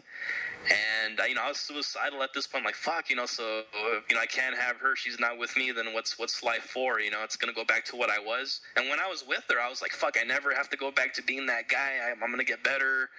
And you know, with time, I'll become the man she wants me to be. But it just never, you know, turned out that way. So I went on the internet and typed in how to keep the girl you know you're losing. That that's the phrase that started a movement. So I put that in there, and all this David D'Angelo shit popped up, you know. And I was like, "Who the fuck is David D'Angelo? Yeah. like a porn porn name or something like that, you know." And okay, so you know, in the morning, I'd, uh, I had a, a file uh, sharing software that was kind of like Napster. It was called uh, SoulSeek. It was built yeah. by designers. Dude, I remember that. Yeah, yeah, yeah. So in the morning, I would uh, download. I, would have like okay, David D'Angelo, RSD, Mystery Method, wherever I can kind of download illegally, of course, because you know you guys have all done it. Who's never fucking downloaded a fucking audio CD? I never paid for a pickup product in my life. You know, to this day. You so bastard. that's why I just downloaded everything. You son of a bitch. And, yeah. in the morning, I, I set all this shit to, to download. By the time I got home from work, I had fucking like, you know, 50 gigs of just all this endless information. And 50 and gigs like, back then oh was a lot, man. God. And, and, and back then it, it was different. Now the there's so many uh, products, it's oversaturated. Back then there was a lot of stuff too, but it was uh, realistic that you can actually go out there and read everything. Yeah, yeah. And there was only so many people around at that time period. But then you know years go on, and everyone you know the Johnny Come Latelys that think that they want to be coaches and everything like that. So I had my iPod and I would fucking listen to that shit like like an obsession. It lit a fire under my ass I never had before, and I was fucking into it. You know, this is for me when I would read copy, you know, sales copy, all these websites. I didn't know that it was sales copy. I didn't know that certain words were Right. in red because psychologically it would make you uh, have some kind of feeling. Or when you click buy now and seeing the upsell page, I didn't think that was done on purpose. I thought it was because I this page relates to me, so whatever happens next, it's because that's what's meant to be. And I Right. fell for it hook, line, and sinker, man. And I was always kind of into conspiracy theories, and uh, I thought I, I couldn't get fooled by anything. But I, you know, I, I sucked it up, man. I, I fucking read every copy I can read, and I would download, you know, based on what I liked and stuff like that. So. Um, within a few months, you know, I, I read everybody. I'd, I'd learned whatever I thought I could learn, and I started recruiting other guys actively, like at my job, and I would slip them, you know, under the radar. And it was really awkward, kind of telling guys about this because it's not like the TV show was out. This is before the TV show, so nobody. It wasn't mainstream, basically, right? It was just like if you read the book or happened to be, you know, MASF or knew about speed seduction back in the day, but it was very, it was still like a very obscure thing, right? So I remember when I met my wingman Curse, I was like, uh, "Hey, dude, I wanna, I wanna give you something. I wanna meet me in the break room in five minutes." I think it'll kind of change your life. And he looked at me like, "What the fuck is he? it's gonna make me suck his dick or what?" You know? so I, you know, I, I That would have really there- changed your life for the better. And I'm like, uh, dude, uh, here's the CD. It, it's uh, called Real Social Dynamics. I'm not going to tell you what it's about or if it's music or what, but just listen to it on the way back home from work and just tell me what you think tomorrow. The next day he comes to me and says, "Oh my God, this fucking is me." He's talking to me, and like we're both like, "I know, I know, this is fucking crazy." And me and him both started kind of passing this uh, different CDs out. And Papa, I'm sorry, I didn't mean to illegally distribute your one of your uh, best selling items, but that's the way we did it back then. And you know, passing around the Foundation series for RSD is uh, the way we got people in. And to this day, I think it's one of the, the best pickup products, you know, ever. Just the way Tyler was at that time. I know he's kind of changed, like he's more like inner game and talking about, you know, blueprint kind of stuff. But the things he was talking about in Foundations, I just I sucked it up, and everybody else did, and that's one of the main reasons why CC started.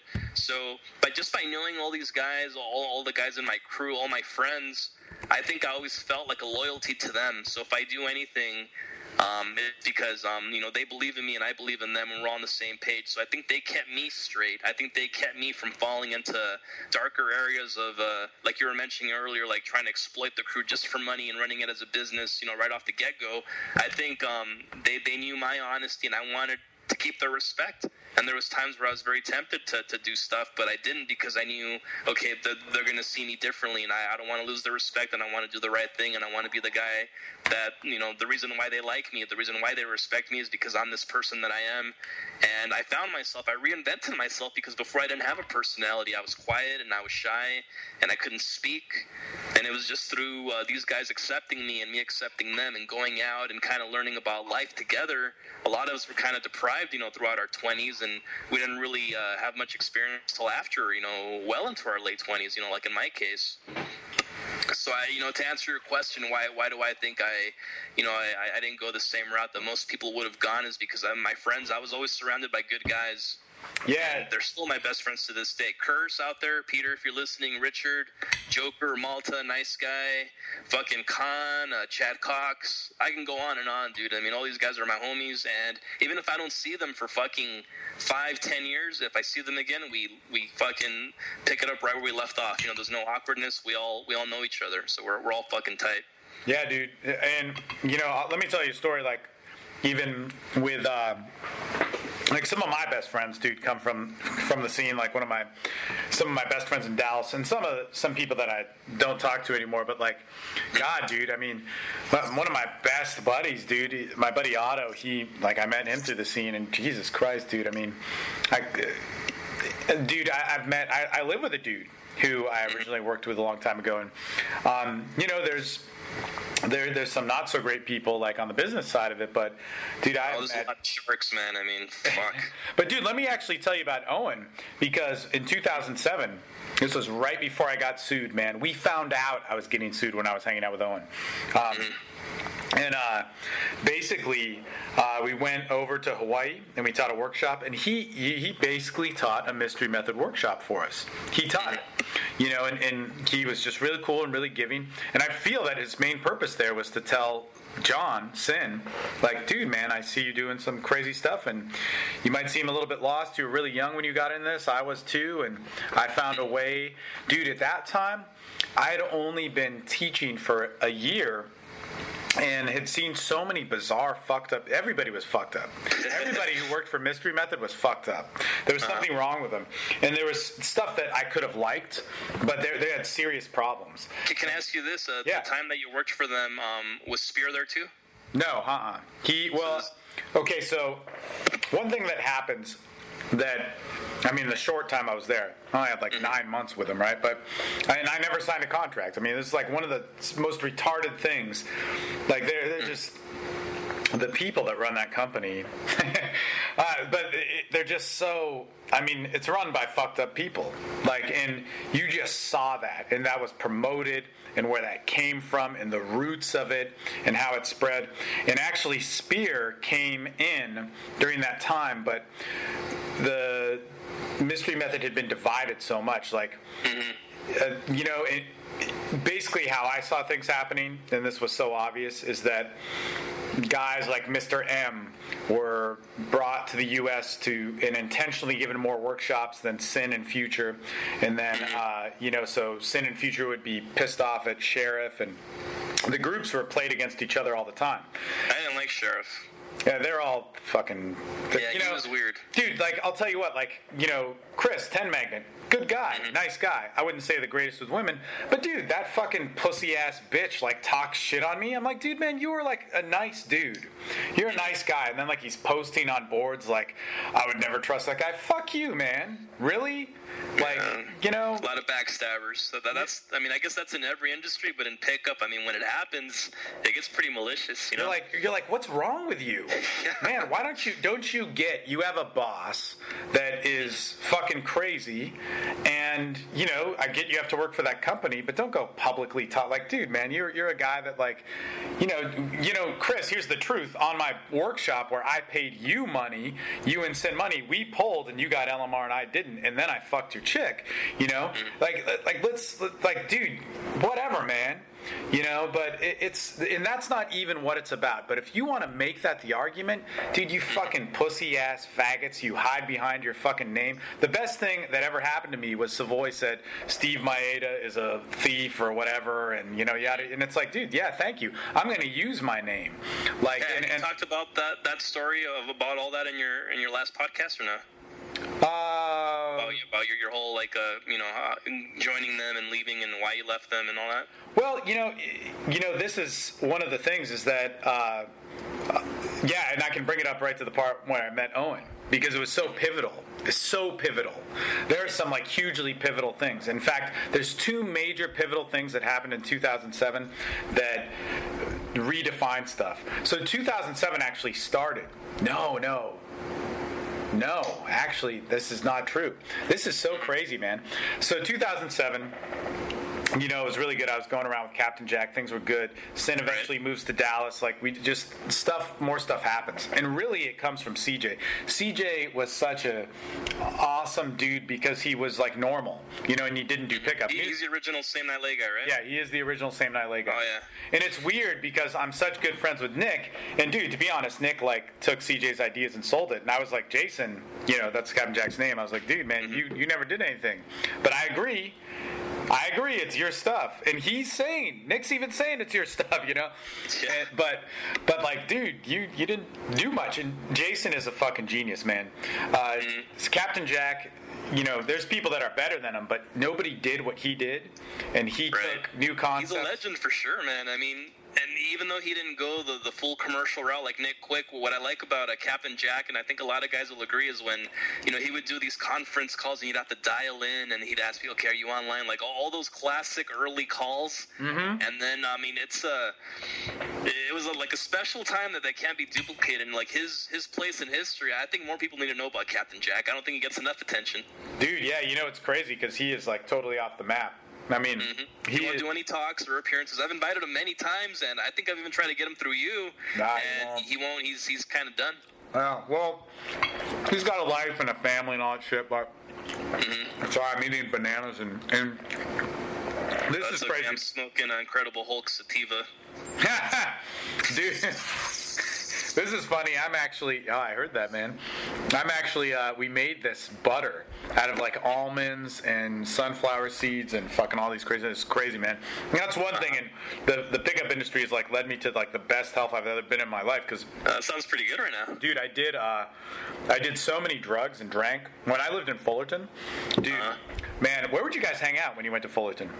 Uh, slide bar, Rockin' Taco, just all those little Dude, little. Slide Bar uh, used to be the hub, bar, man. The Tuscany. Yeah, the you know. Tuscany, dude. I worked there. I've fucked chicks on the roof and in the booths. In the Tuscany, I worked at before pickup, so I wasn't good with women. But I always did this. I was like, I was a crazy dude. I used to do theater in Fullerton, and and like was a part of this theater group. I had keys to it, and I used to. Uh, uh, like I had my dick pierced and shit. I remember I posted about it, and other people Prince got. Albert? I got I had an apadravya actually, like straight through. But um, uh, but anyway, dude, I would I posted about it once, and then other people got their dicks pierced, which I thought was funny. But dude, it's like the easiest way to get laid, like in a stupid way. So I would say I could stick this wine key through my fucking dick, and. Uh, Um, key, Dude, these the people who own that bar are not good people, um, and there's all sorts of crazy Fullerton gossip about that. But Yeah, Did you know the, the the big black dude who worked at Dora? His name was Big Country. no, uh, uh Okay. no. I mean, I the Tuscany opened when they were building it when I worked there, and it opened when I worked there, and I tended bar there for a little bit. But I played music there even. But I, uh, I I wasn't around. Like that was right when I moved to Texas.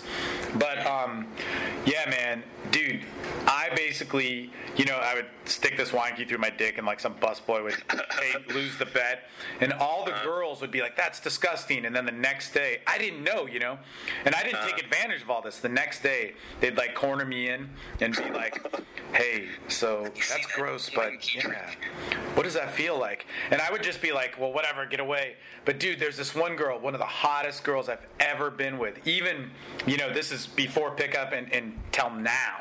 You know, I was uh-huh. 26, right?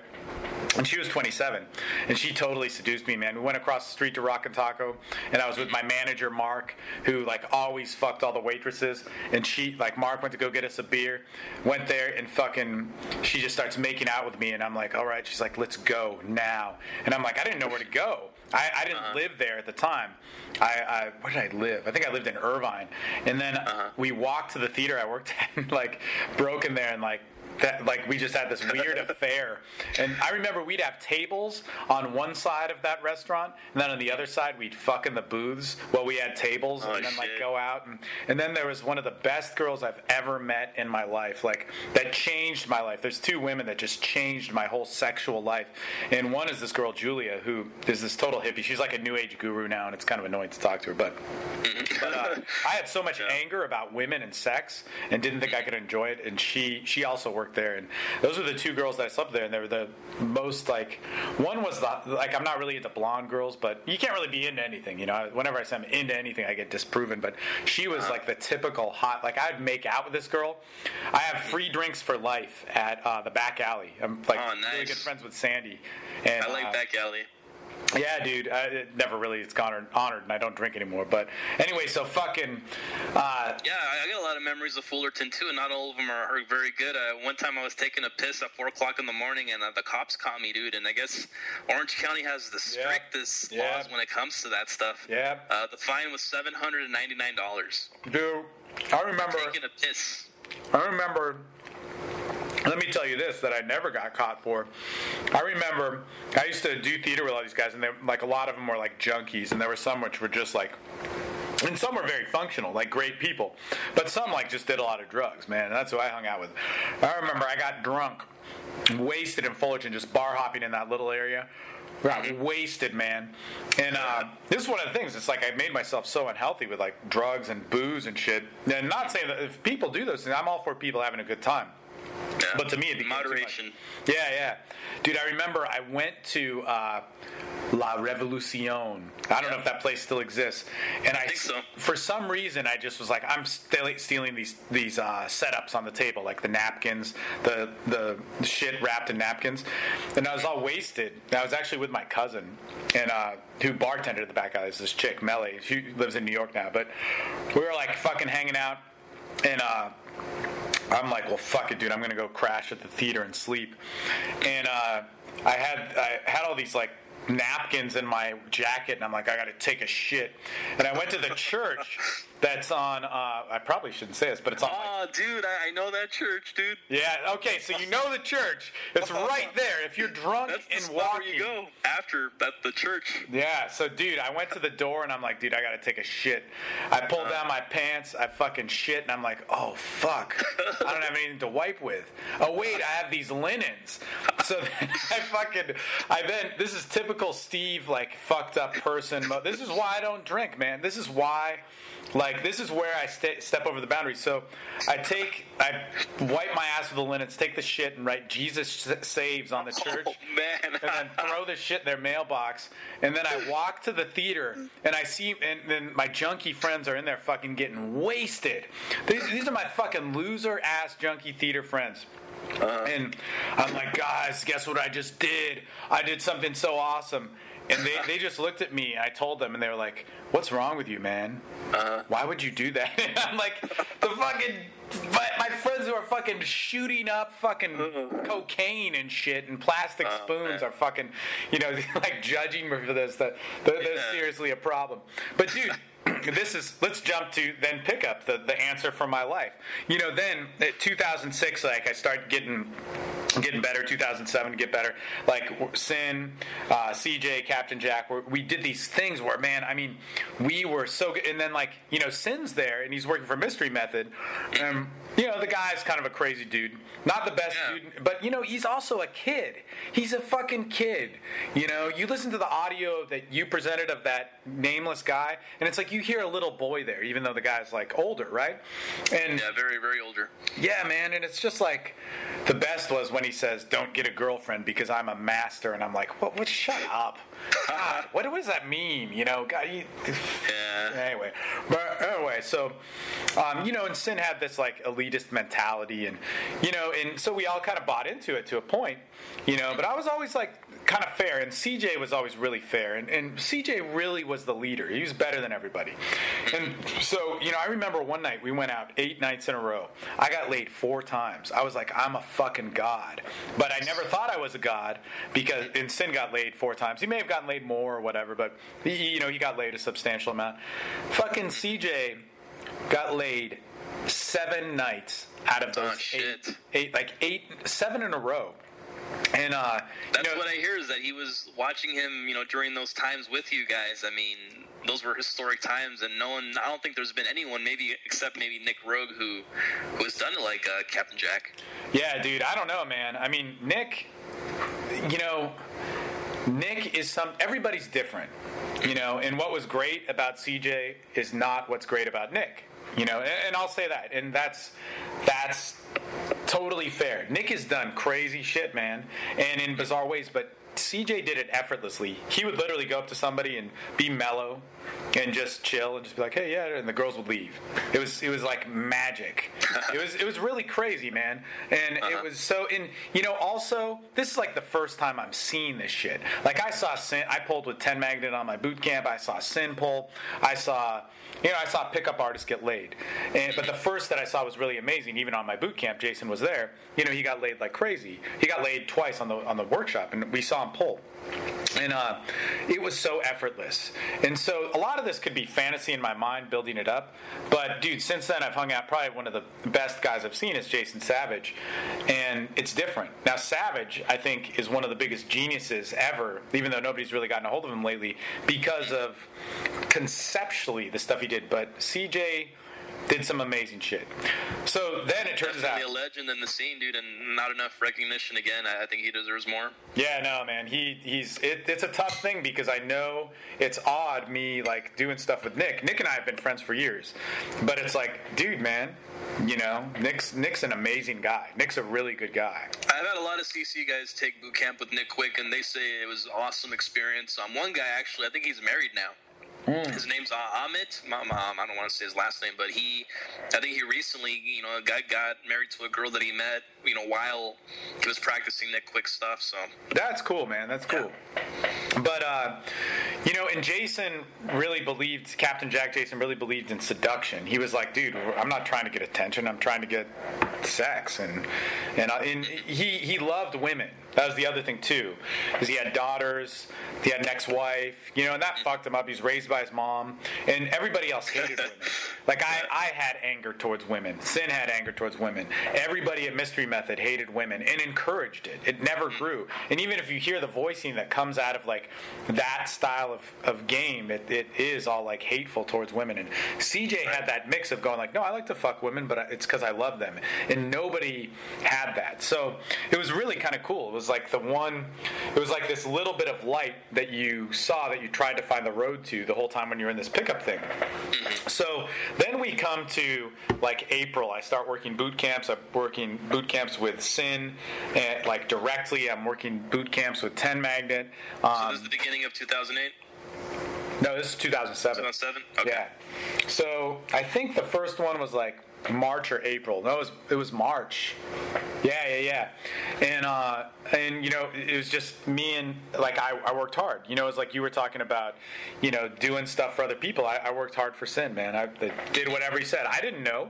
You know, I didn't Right. know how full of shit some of these guys are, how legitimate some of these guys are. Oh, that, that, that's how it is when you get in. You assume, you know, okay, that they must know. They they they've given this speech or they have this product, so obviously they, they must know way more than me, and I better shut up and listen and do what they say. So that's the way I felt. I did well. And you know, this is turning point number one. All right. And business comes to a head here. So I am not under contract with Mystery Method or anything shit like that. Mm-hmm. And basically what happens is they, you know, there's like sign this contract and we're like, well, you know, let's take a look at stuff. And there's all these people in, in Dallas who are businessmen who are friends with us and saying, hey, beware, you know, there's something wrong with, uh, you know, I get a bad feeling about Savoy, so like be cautious. So, um, you know, we were all cautious. And um, Jason, You got to be cautious with him. I mean, I, I, I kind of went through some stuff too. yeah, you got to be away from him. I mean, the guy is not like you know. And here, here's the thing, dude. This this is like awesome, actually. Um, but uh, uh, basically, he he just wanted contracts with us, and the first thing is, you know, I, I could I did I could sell, and I was like more genuine or something, or, or like I connected with certain guys and they wanted one on one, so we got one on ones, and I remember. I sold this, so I said, oh, all right, I'll work for you, but still hadn't signed a contract.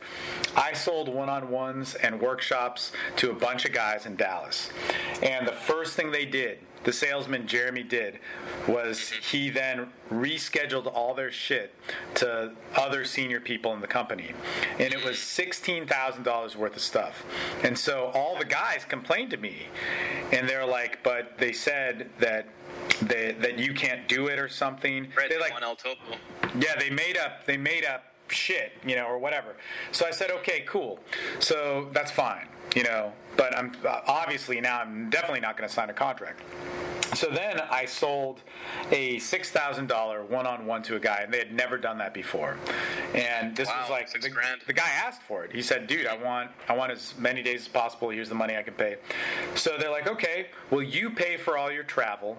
Um, you pay for uh, you know whatever expenses, and you pay for any assistance you need, and then give us." you you give us half. So basically, you have three thousand dollars to pay yourself and pay your expenses. And they're like, the guy wants to do it in Arizona. That's where we sold it at. So it was actually cool. One of my clients in Dallas that uh, actually got wanted to do a bunch of work with me, and eventually he did. That uh, that. Uh, you know, was really rich, was like, well, whatever, man. I'll fly you to Arizona. I'll go with you on the one-on-one, and I'll fly Captain Jack there, and we'll all hang out and we'll have a good time. And so that's what we did. Dude, I did a one-on-one with this guy who had done a workshop with us in Chicago, and he, I, I can't say his name. He's engaged now. He's a high-level business guy. He's a stockbroker. Um, travels all around the world. Has an amazing life. He was so good with women. This is like the biggest turning point, man. I just actually wrote about this. Uh, uh, I haven't posted it yet. Actually, I accidentally posted it tonight, but anyway, whatever.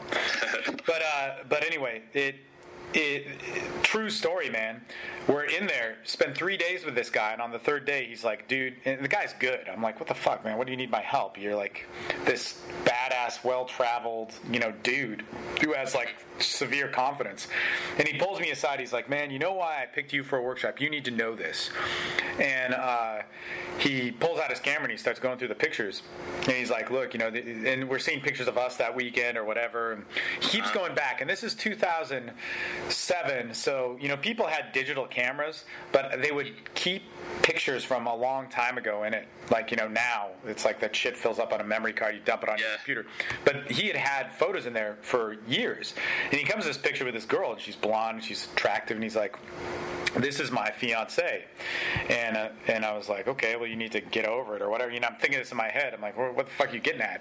And he's like, the reason why I hired you is because you're normal and the other guys aren't, and I can relate with you. And for some reason, like, I need help with this, but I don't like everybody else that has a problem, and I I know I have a problem, but I don't want to be like them.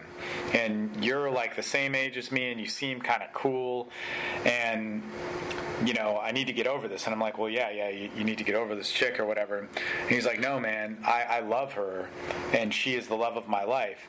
But I spent the last year watching her die of cancer, and uh-huh. that's why I'm doing this. And like, he got all upset, and I was like, Jesus Christ. And he's like, look, dude, the one thing I want from you is I want you to make me something custom because you're good at thinking on your feet. And so that was actually the first stack that I wrote of the red stacks was for him. And we actually just wrote it on like a napkin or something. And like, we had like similar structure, you know, it was like, here's how you customize negs into qualifiers to get sexual or whatever. And this guy didn't need much help, to be honest, man. And you know, he got a girlfriend right after that. They almost got married. They didn't. And then like, you know, we traveled around the world together, me and this guy. We became such good friends. And he'd always say, he's like, dude, do good in business. You are like the the guy that's different. Like I know so many people. He he actually lived. Uh, his roommate was one of the. Uh, he rented a house to one of the RSD instructors in uh, Chicago, and he's like, dude, you're not like these guys. Like you're you're fucking a great guy, and uh, you could do so. He was always just such an encouraging dude. You know, just such a nice guy. Um, You guys still keep in touch now, or? yeah, yeah, yeah, yeah. Um, but uh, anyway, he fucking. He, he said that, and I was like, shit, okay, I am going to teach. Because at that point, I didn't have to teach. So the best part is, I turned in my invoices for uh, Mystery Method, and they didn't give me half. Dude, I had already paid. Now, my buddy Sean fronted a bunch of money, you know, and, and helped So with three, my. three grand they owed you. They gave me like 2000 bucks, dude. No. So I had to front the money for the trip, and then they didn't uh-huh. even pay me what. And then they like made an excuse. Well, it's different now. So I'm like, dude, I'm definitely not signing a contract. You guys want me? First off, here's the. You know, I'm not a lawyer, and I wasn't definitely wasn't one then. But I'm like, okay. You want me as a guy who's helping out on your workshops voluntarily, and Sinn is buying me meals, you know, and not getting paid, whatever. So Right. Uh, up until then, how, how are you with with Savoy? Like, are you guys like, are you cool with him, or is he never kinda like, trusted like ass. boss? Or Never trusted him. And the thing was, is I never respected him. and I'd question him on stuff, and that's why this shit happened. So he always, dude. He, I went to a workshop in September that year, dude. Shit you not, man. Fifty percent of the people on that workshop, because I was the only one who stayed in contact with them, not to fucking like turn them against Savoy's, not and actually talking them, trying to talk them out of it. Half of them said I tried to call the office for a refund, and they tried to sell me on something else. And uh, dude, he showed up. Look, dude, I work as a, I, I work at a rehab, dude. I, I know what people are like when they're intoxicated, and uh, you know uh, there was no drug test there, but you know uh, Brad P came in and gave a talk, and uh, Savoy gave some talk that was aloof, and a bunch of the other people actually told me we think he's intoxicated while giving his presentation. Yeah, I've heard that too. Uh, when he did our seminar in 2009, that's all the guys were talking about. Oh, he, he, he must have had something to drink. And uh, you know, uh, at the at the seminar, he, this was another thing. Like I remember, I wrote a post, and this was all before the lawsuit happened. I wrote a post. I'm like, well, Bad Boy and Savoy talk about threesomes, but my friend the California Pimp has a different angle on three threesomes. I wrote put that on the board. I wasn't questioning him. I'm like, dude, they have a badass thing, you know, but. Anthony, the California pimp, says this. He said, "Dude, I never talked about threesomes at that seminar. It's recorded." And I, I just remember saying on a call, I said, "Well, okay, Nick, dude, you know, because he got all pissed off about it. I'm like, you know, I'm not saying you did or you didn't, but you're saying you'll bet me. I'll bet you ten thousand bucks you did, and it is recorded because Oh shit. Magic, one of the fraud, the biggest frauds in the world, recorded it. But um, Who was that? uh, Magic, the Indian Magic, dude. the Indian guy. yeah, He, he's gonna be at our at our thing too. good. Yeah, I, I can't. Oh stand my god. I, I want to hear uh, about him. I, I, I've met him. I, I know him pretty good. He's just, I, I mean, I just think he's full of shit. You know, I don't know. Everybody that I know who's worked with him is full of shit. I mean, even when I met him that weekend, I, he was like bullshitting about stuff. I don't know, whatever. Anybody who, like, his first thing he said to me was like, This is what I look like, and I am now a famous director and actor. And I'm like, dude, why are you ashamed of your culture? Why are you saying that you are Sikh and you're ashamed of that? And now you're buying into the most fabricated bullshit culture in the history of the world, you know, the Los Angeles film industry, and you're not because I worked as a competitive, nationally nominated light designer in, you know, in, heavy, heavy, you know, like that's all I did before was theater. Like I, I got nominated uh, for a play in LA. Uh, with the Zoo District Theater, like you know, it was nationally not didn't win, but nominated twice. Man, it was an amazing experience. I've worked with tons. Of, I've worked with Julie Taymor, big time directors. Um, Oh, nice. and and uh, you know like he was saying that he was a film director and i'm like you're recording the mystery method workshop and you you are you know shit about lighting you're terrible man you're making every mistake like in the world but uh, and you're telling me this like so i just always thought he was full of shit and then he was telling me about threesomes and how awesome he was and how ashamed he was of his Indian I, I've met him a few times. I've gone out with him and stuff, and um, he was uh, trying to be a coach here in Southern California a couple years ago. So I set up some talks for him. Um, but what I do know is like the guys that he was working for at that time, he, he's not friendly with them either. Well with that company, he's, he's off on his own. So maybe when I met him, he, he changed or something. I don't know. Well, he could have. I know guys in Austin who uh, were really put off by him too. But anyway, whatever, dude. You know, everybody can change. That's what I'm saying. But Yeah, it's all good. but uh, yeah, that was my impression of him. But anyway, so that night we're doing a workshop, and I'm teaching these guys, and um, you know, whatever. And I'm working with them, and the whole time Nick Savoy is like talking, or Nick Benedict, that's his name. Um, Benedict Arnold. yeah, but actually, one of my best friends is named Benedict, and he's a nice guy. But uh, anyway, so a Benedict yet. so anyway, uh, the, we're we're fucking doing whatever, and he's just like, you know, he's having a good time. I'll say that. But I'm working on a workshop, and Carlos, the hunter or whatever, who's like, Yeah, the hunter. The real, real good looking young guy, I remember. yeah, yeah, yeah, and just like he's aloof, you know, getting wasted. Yeah, I I remember a lot of guys. He, he's one of the, the instructors people bring up when they say, "Well, of course he's good with them," and look at him. He, he's he's a good looking guy. Yeah, yeah, real confident. Nick, uh, was Nick. Uh, uh, Braddock. Yeah, Braddock Nick's like one of his first workshops, and he's working really hard. And I, I and- like him. I, I like Braddock. him and I were friends at the time, and uh, then uh, Nick Benedict is just like you know, having a good time. He's wasted with a chick. And dude, Sinn calls me because I was supposed to work in Toronto that work weekend with Sinn and Future. And he's like, dude, where are you? You didn't show up at the workshop. Savoy like just called me screaming at me. And um uh I was like, dude, what are you talking about, man? He's, I'm here. I've been working. Like, I'll give you the phone to all the students. I'm the, me and Nick are the only ones working with him. And, uh, dude, I go over to Nick and I'm like, dude, what the fuck, man? I'm here. Like I'm on the phone with Sinn, and he just starts screaming, and I said, "Okay, man." He starts screaming, like throwing a tantrum. Then I just walked away, and he was like, "Come back here!" And uh, he, he's there, and you've been there the whole time, and then you're on the phone with this guy. Dude, this was like at 1 a.m. in the boot camp. That means from 10 p.m. to 1 a.m. He was either causing drama with Sinn or that out of it. so and you're, it- there the whole time, but he, he's thinking you're not, and he's calling this guy, telling him where's all Yeah. the people. Yeah, yeah. So anyway, dude, it, after that, I was like, man, I'm never gonna work with that guy again. And then after that, everybody emailed me saying like, uh, dude, what what is wrong? I can't get a refund. Like, what's that? And I'm like, I don't know, man. I can talk to him. And it just it, it was like so bizarre. And then uh, when we're in, in in the whole time, it's like, dude, I don't have a contract. You know, are, am I am I a fucking contracted worker? Or am I am an employee? And what everybody in Mystery Method doesn't know, this is what that they're so love systems now, right? yeah yeah yeah, is that dude? If they class actioned, they could destroy that guy because it, how that business is run is we're treated like employees. You know, we can't. We have rules like employees. Well, where's our insurance? Where's our tax being paid? All that sort of stuff. Right. So, like FedEx had a multi-million dollar lawsuit towards that. So anyway, whatever. We, uh, you know, we're, we're independent contractors. If we're independent contractors, then we can take work anywhere. You know, but if we're employees, you know, and not NDAs in California are very hard to.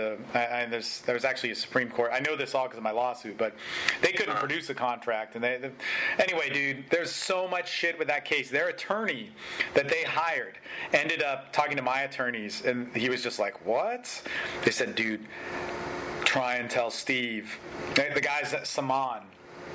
Um, And I wasn't there for this conversation, but he said, "This is, you know," he said to my attorneys, "This is off the record. Try and tell Steve that we, you know, I, I want to be on good terms with him because he's a true master."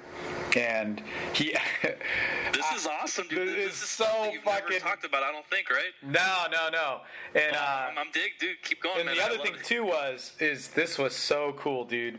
Um, he like he had said something to the effect that because the case they didn't think I'd fight back, and it was tough. I you know here's the thing with the lawsuit is when we're in Hawaii, this is actually what happens. We're in Hawaii and um, I meet Owen. And here's this guy who's obviously a pickup dude. Like he's kind of crazy, he's a little bit manic, but at peace with himself, who has ideals, who's positive, who's giving and sharing. And it was so different than anybody that I had ever like experienced, right? It was so different. And he was I was like, "Man, you could work in this industry and do something good." That's what I got. And I was of a kind.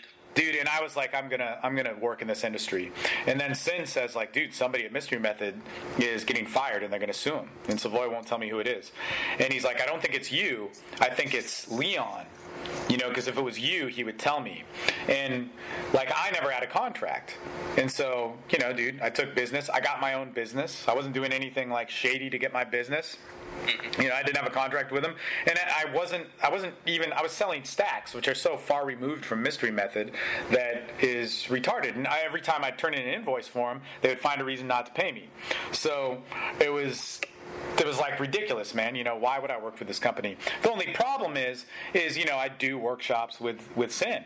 You know, now other guys in that company were actively everybody everybody took money under the table. Like other guys were totally doing it, and so that's where Sinn like thought it was like other dudes. And um, Interesting, man. I never, I've never heard this shit, man. I'm, yeah, you should put this on your podcast. yeah, this, this is the kind of shit I wanted to ask you on on my show and stuff Well, it's you tough because of 'cause to technically- show. the, technically the lawsuit is still like you know it could still be activated but what happened is awesome it's so fucking cool dude. It's it's the shit.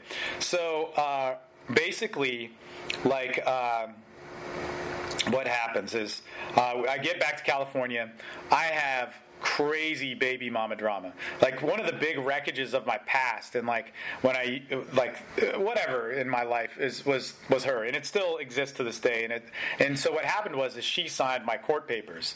She was the address was at her house, and she signed for the court papers, and then told she contacted Savoy, and they had like a, a not a relationship relationship, but he would email my attorneys and me saying, "Oh, well, I talked to Julie, and she thinks this and that about you." And then I think at some point realized that she was like doing some really crazy shit, and it might actually backfire. But he would do that, and I remember at the time I had no money, so I told my clients, and they were like, "Man, what's wrong with him? Hey, we'll help you out." You know, and so my clients were like, dude, if you need a lawyer, I'll get you a lawyer. So I actually got a cheap lawyer first and she fucked everything up. And so if when I got served, if Julie hadn't signed for me and then told Savoy that because she shared an address with me, she could pr- prove common law marriage, even though we were never married, and uh-huh. like all this crazy vindictive stuff, and then tried to work in my case. Um, and in fact, this is kind of crazy, but she called my attorney and said uh-huh. that her motive was to have me killed or uh, oh, shit. like you know, and it's deranged baby mama shit, dude. When mothers yeah. fucking, you know, and she's not always like that. But at the time, in the heat of the moment, she was she was pretty pissed. So, um, but that's that shit is like she, you know, called you know my attorneys and was like saying some fucking psychotic shit and saying that she could put me in jail for years and knew all this stuff and that that was going to happen. Now the thing is, I think why Savoy actually stopped talking to her was because if he ever if his mo- if it was his motive, which um, you know is assumed, but it's kind of obviously seen to yeah. cause damage on me, then you know he he's then he could you know his whole shit could get thrown out and he could be countersued and all that sort of stuff. So anyway, I got screwed on that court case. My first judge. Uh, or the first the judge we were assigned to the, my first attorney fucked it all up i had to go back there and I had some attorney friends in California who hooked me up with my, my attorney team out there, and they, they helped me out, bought me some time with the case, and then as soon as they got on it, they rampaged that case. Now, my case is Savoy's thing is like, well, let's settle. No, let's not. Let's settle. Okay, we're going to drop it. We're not. And it's just try and bleed you with money. Now, the thing was, is what was so awesome is my client base was so loyal to me because, like, I was such, you know, and I still am to this day. It's like, hey, dude, I'll help you out for what, like, it's, it's like what you're talking about with the Casanova crew. It's like so much about your personal life. Back and uh, it, it, just always meant so much to me. I had personal relationships with these guys that they were supporting me, and still to this day, man, this guy from Atlanta, dude, he gave me. Uh, he came out here to visit, and I hadn't talked to him in like two years.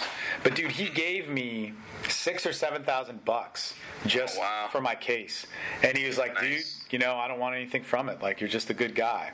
And uh, he, how much do you, do you guess uh, they, they had to pay on their end for for their uh, lawyers and stuff? Well, this is the funny thing is this is assumed. I don't know, but mm-hmm. one thing that got mentioned and then it got immediately retracted, and this mm-hmm. wasn't in front of me, so it's kind of hearsay, was that they their attorney contacted my attorneys and said, "Please, can we stop this? We are actually not." Uh, we, we were retained partially in trade for stuff. Now that's illegal. And so as soon as they were like, they were like, well, and this was all verbally done or whatever. As, as soon as that kind of came out, they immediately retracted. It was no, it was a proper retainer. If you, if you, if I were to get sued and you were an attorney and I hired you and said, but I'm not going to pay you money. I could pay you a dollar. Uh-huh. You know, and that would work. But in California, if if I hire you, but or you work for me, and it's like, but I'm going to teach you pickup advice, then uh-huh. the whole bunch like it's bad on that attorney. Like he could get his bar taken away and all this sort of shit. Uh, Anyways, so then we were like, fuck it let's come up with some countersuits. And we came up with some crazy shit, man. We contacted ex uh, employees, um, people who had claims that were, you know, that like uh, some stuff which is like pretty bad stuff. And just disgruntled people who had done. Well, a lot of the secretaries, and mm-hmm. you know, one thing that uh, was bragged about by you know what's bragged about guys that get laid is you know fucking the staff and the secretaries and uh, and then like when certain people like if this happened which was bragged about heavily if they didn't fuck you that they were fired for it. And uh, you know how that when they can they would be made to come back to work but sign non-disclosures. Like we, we actually and, and the other thing too is if we went after a class action could have but all that stuff it's like money money money it's anger it's anger anger. It's like you with your podcast. How much do you want to put out the hate? I actually would say this if i were a smart business person i would have said hey i'm sorry savoy. Here's 3000 bucks rather than paying you know X amount of money.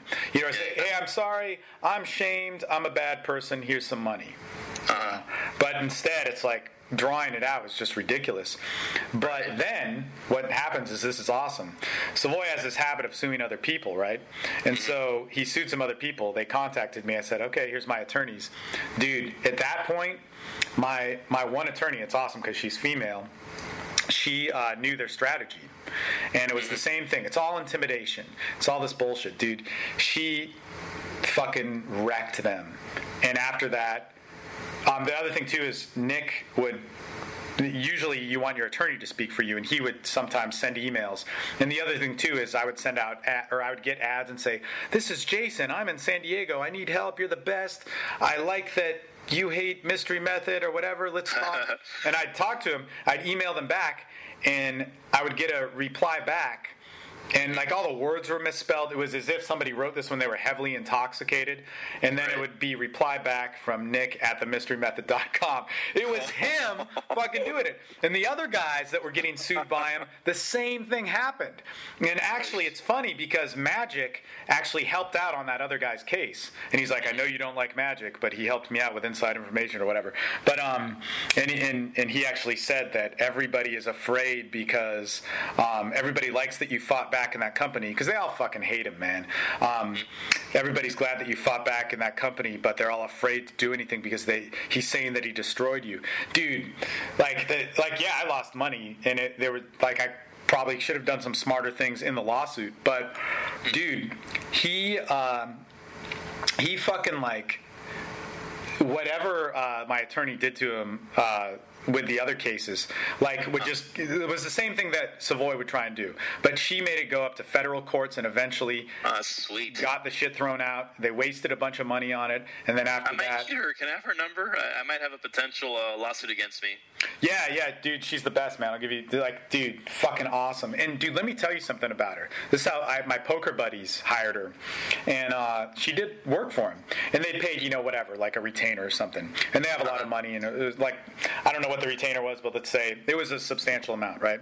And uh-huh. she ended up having to reference them because the legal stuff hit multiple states. So she referenced them to a person in Chicago and in Florida or something, all over, right? For business law. And she's like, you know what? I'm actually going to have them take over because all the California work's done.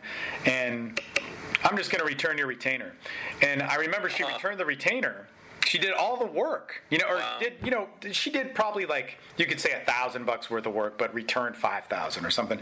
But she didn't keep any of the thousand dollars that she worked off of. Mm-hmm. And I remember they told me, and I'm like, you didn't thank her? I'm like, man, I'm never fucking referencing you guys like shit. You didn't thank her. This is like the a first ever, so she's really fair. But yeah, she Right. she just knew their strategy and also kind of it was assumed that they weren't getting paid uh, that their attorneys weren't actually getting paid. They were getting like trade or a little bit of payment in, in trade so they were getting exhausted. And I, I just remember when we hit them with discovery they they were like dude let's stop. Let's stop. Like please. And it was so funny like the uh, the best was is my attorney was like what is up with that guy? He's delusional. When they did an interview with him like he was trying to game the stenographer and they were like why was he my being God. so weird and like just so into himself like he was doing such a great job and you know what the best part is is he's actually just doing all of mystery's routines oh i'm so jealous of my girl i adore my girlfriend or whatever the fuck it is but he thinks it's him and he's so grandiose about it. I I think what's interesting about this whole story you're telling is that for the majority of the people out there who don't know, you know, this situation, all they know from from Savoy is okay. He took uh, Mystery's company from him somehow he, he's like so savvy, so business uh, intelligent that he was able to, you know, take Mystery's company from Mystery himself and start his own company. And that's a lot. That's the perception of Savoy is that he took Mystery shit because he's such a ruthless, crude businessman. And hearing your story, he, he's made out to look like a drunk who doesn't know what the fuck he's doing. Well- and being erratic, and it's it's interesting, man. I'll This tell you this, man. I heard the audio that you sent me of that other guy. You don't want to say his name, and all I hear is a broken man and a hurt little kid. And you know when in Nick uh, Savoy, that's that's what I see with him, man. It, and it's just sad, is that there's this guy, and um, you know, I mean, you can make fun of him. He's like you know, kind of like he, he's a businessman. He built a business. He did a good job, I guess, um, you know, to some extent. But he there, there's problems, man, and there's stuff that he's obviously careless about. But you know, dude, he, he ran a business and and he made it big and got he did it better than Mystery, and, and Mystery needed that. But there's uh, dude, you know, one thing that he, he threatened to come after Captain Jack and Captain Jack was always mellow and diplomatic and said, okay, well, cool. You know, and he was like, um, I actually had a guy hire me for a one on one in my uh, uh, last week. And, you know, we, we had a great time. And I didn't tell him, but his name came up in the lawsuit. Like, he, because Savoy actually said, like, if you've ever bought anything from Steve, let me know. He's a fraud. And I'll, you know, help you out or something. But it wasn't like directly saying that he would pay them. But Can, can I ask you this? Is for people listening out there because I know there's like a lot of like you say a lot of stuff, and I just kind of want to ask because I've heard kind of about it, but uh, you know, this is like the first time I'm hearing it straight from you. Um, how much do you think uh, Savoy thinks that you made under the table that that made him go after you?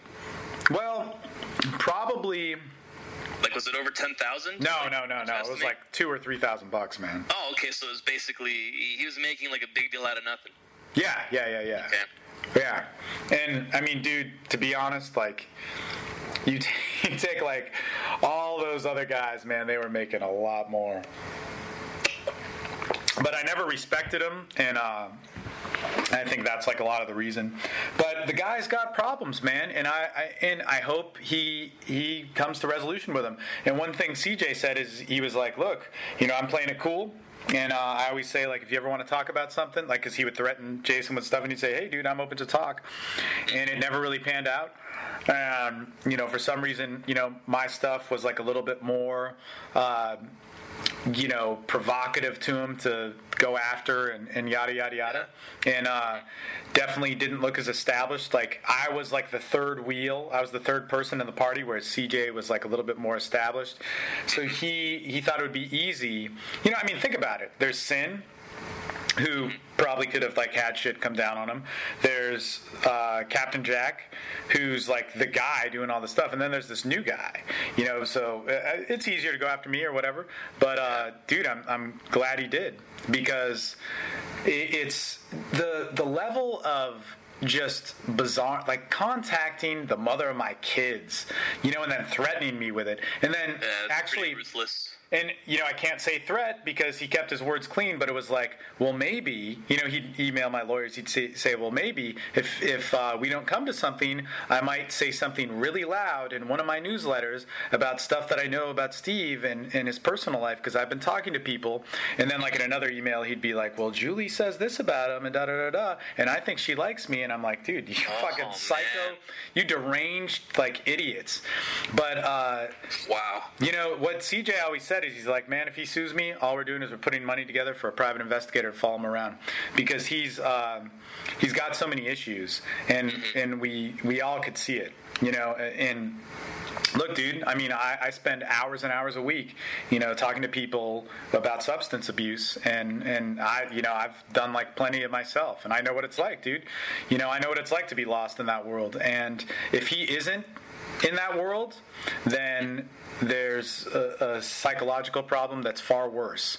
So I hope that I hope that he is, man. You know, because there's an answer that can get him you know, help if he hasn't found it, you know. Um, and I remember, dude, I'll tell you this, dude. The, one of the, the writers of Hitch is one of my best friends, Kevin Bisch. I went out there on that trip to find a new lawyer, uh, to find the lawyers that I got. And I, I went to him and I said, hey, dude, I got to talk to you. And uh, he said, "Sure, man." And and he came and met up with me in L.A. And we know each other from like a separate venue, but that's how we know that like, like he was like, I'd never wanted to sue any of these guys, like David Wygant, but you know they had nothing to do with my movie. Um, but uh, or or whoever else, you know, uh, like claims it. But um, Right. Uh, and Kevin is the, one of the most spiritual guys. And I remember I was at a point of not knowing, and I'll remember this always. And this is the freedom, the freedom that you find in, you know, doing the right thing and having people, the right people support you. You know, because a lot of times I can't see the forest through the trees. I don't know what the answer is. You know, it's like, look, Right. you're panicking about something which you don't have any control over, and you know, maybe you're wrong. Maybe you'll get screwed in this lawsuit, and and uh, you know, maybe you are. I'm not here to say you're wrong or right. And I'm like, well, I don't know. I'm like, "Da, da, da, da, I don't know what's gonna happen. I'm under all this pressure. And he's like, look, dude. I used to think I could control everything. And Kevin's so funny, man, because he's always like, you know, man, let me tell you. He's like, I was in, I was meditating in India. This is true. That's actually what he told me. I was meditating in uh-huh. India on a 26 day meditation, or something like that. It's a silent meditation for 20 plus days. And he's like, you, all you see are the people around you, but there's a ton of people in this thing, and we're meditating on mats and every day you're supposed to roll up your mat. That's the rules. And so i'd roll up my mat and when you're in that meditation you go through all this like anger and personal like it's just this crazy fucking experience. And he said uh-huh. the guy next to me never rolled up his mat. And so one day i built it i took this peaceful thing you know that was uh, you know meditating that i could have gotten all this insight but i spent days and even the last days obsessing about how i was going to fuck this guy up and he wasn't playing by the rules. And you're just silent so you live in that world you're in this microcosm of meditation that this guy was like fucked up so i woke up one day early and went into the room and was going to roll up his mat just to fuck with them. And I went in there and I saw the, I, I don't know how many people there were, but like 50 other people meditating, and over half of them hadn't rolled up their mats. And I was like, man, I just took my, and Kevin is this fucking brilliant man. He's explaining all this to me while I'm in this like terror on the st- in, in Hollywood. We're in, we're on Beverly Boulevard actually. So, and, uh, like I don't know what part of LA we were in, but uh, but anyway, he's explaining this to me, and he's like, I spent that time where I could have found the gifts of like this beautiful life around me, wondering about something that had nothing to do with me, just to realize that it was what was supposed to be happening. And he's like, that's how life is. And right now you're obsessing about something that you don't even know, and it sounds bad, and it could ruin your life or whatever, and all the stuff that you're thinking about. But you're sitting there thinking that it's a, a big deal, and the thing is, is you're not realizing the other beauties and potentials of your life. And dude, that guy is like one of the.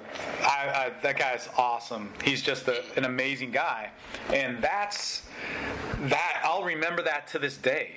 And you know, we never really resolved what was happening with with Mystery Method, and. Um, They just kind of dropped it, and, and that was it. You no, never they never back? dropped it. We went to an agreement, which is like where I admit fault for something, and then that never really got completed too. And um, then after he started that loss, that other lawsuit, and then it got just annihilated. Uh, then then he sent one last email to all of us saying, "I hope you all like fuck each other" or something like that. And, like, uh, and and then there was nothing else. But dude, the the the thing is, is you know, it's kind of like you, you say there's guys still working for that company that, that feel that way about him still. They, they don't like him. They don't they don't respect him, but they work for him because they're just trying to make a living. They're trying to make a living they're and they're afraid. And here's the thing, dude. If they were employees, they'd get benefits. And an employee has to stay loyal to a company. But an independent contractor, which is what they really are, you know, they have employee rules. And they could class action and go, like if three of them got together, man. Let, let me ask you this: this is kind of more insider shit, like for, for guys who, who know the, the characters. But Jeremy, you mentioned him as being their sales guy. How, how do you think he was treated uh, by, by Savoy? I don't know, man. I mean, I always, Jeremy was like just such a. The- reason I ask is because I know how much he, he was getting paid a commission for, for boot camp he sold, and it, was fucking fucking shit what he yeah, was making. he dude. was making what what I heard was he was making like an hourly wage and then ten percent, and then Savoy. Oh, yeah, three three percent. Oh, really? Yeah. Yeah, Yeah. and that's fucking three percent, dude.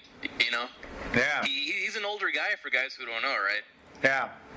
Jeremy- so. Jeremy- I just wanted to throw that out. Just Yeah, curiously, yeah. if you had any thoughts or Hey, memories about hey, it. I remember Jeremy. Yeah, I don't know. That's too bad. But dude, what people don't realize, and Jeremy actually knows the real dirt. He knows all the office stuff. He knows about the girls that work there. Dude, that you know, sexual harassment stuff is big time. eh, You know, and, and that's one of the things, dude. Uh, you know, I had a very fair and passive lawyer, and she did not want to go for that stuff you know and what we looked into was heavy stuff. I mean it, it would you want to talk about humiliation dude.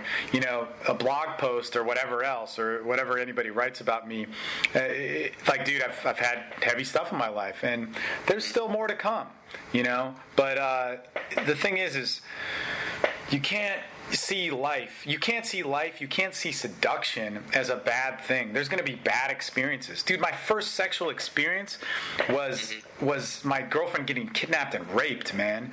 And then we stayed together after that. I had sex with her maybe like five times before that happened and i saw the guys. I was standing at a gas station in irvine and walked across the street to del taco and and the guys that were there like robbed the place right after, kidnapped her, and fucking you know took her to Anaheim and uh, all over the fucking place.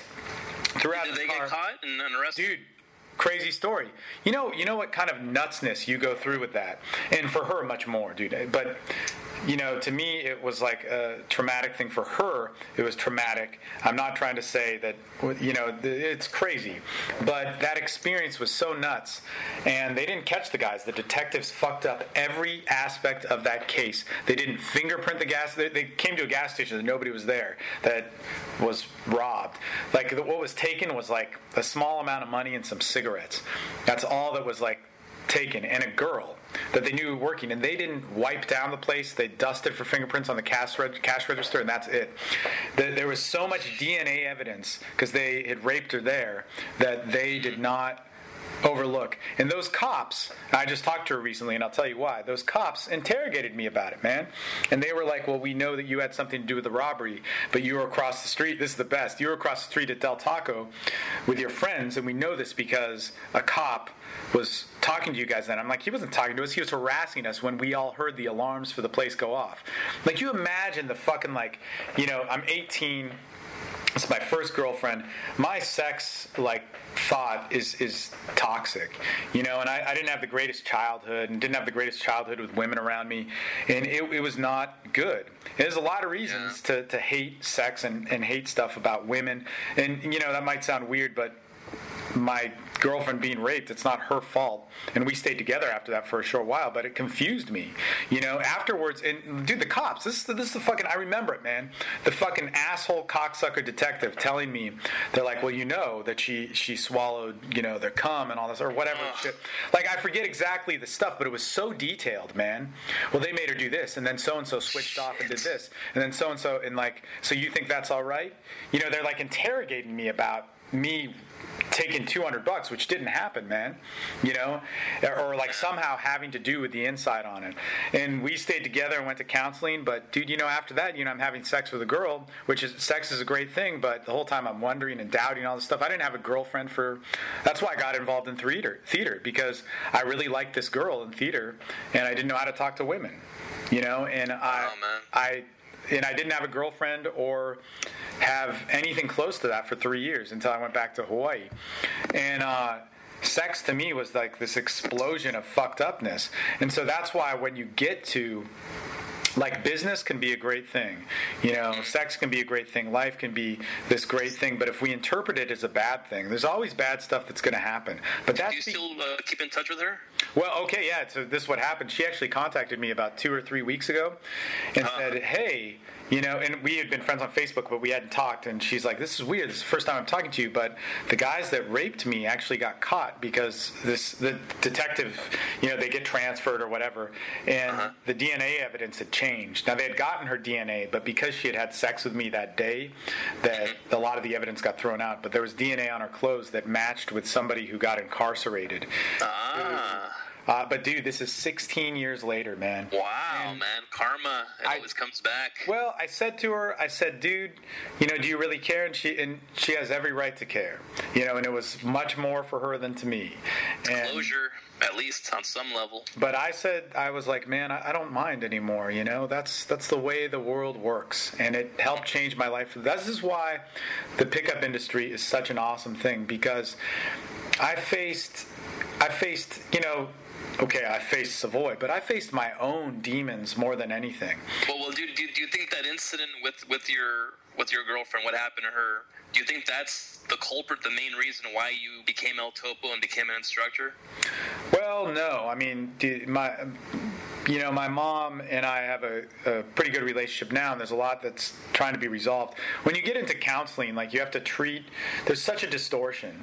Whenever there's like trauma in any way, it's hard to remember, and so you could consider uh, like trauma as a child or or abuse or whatever.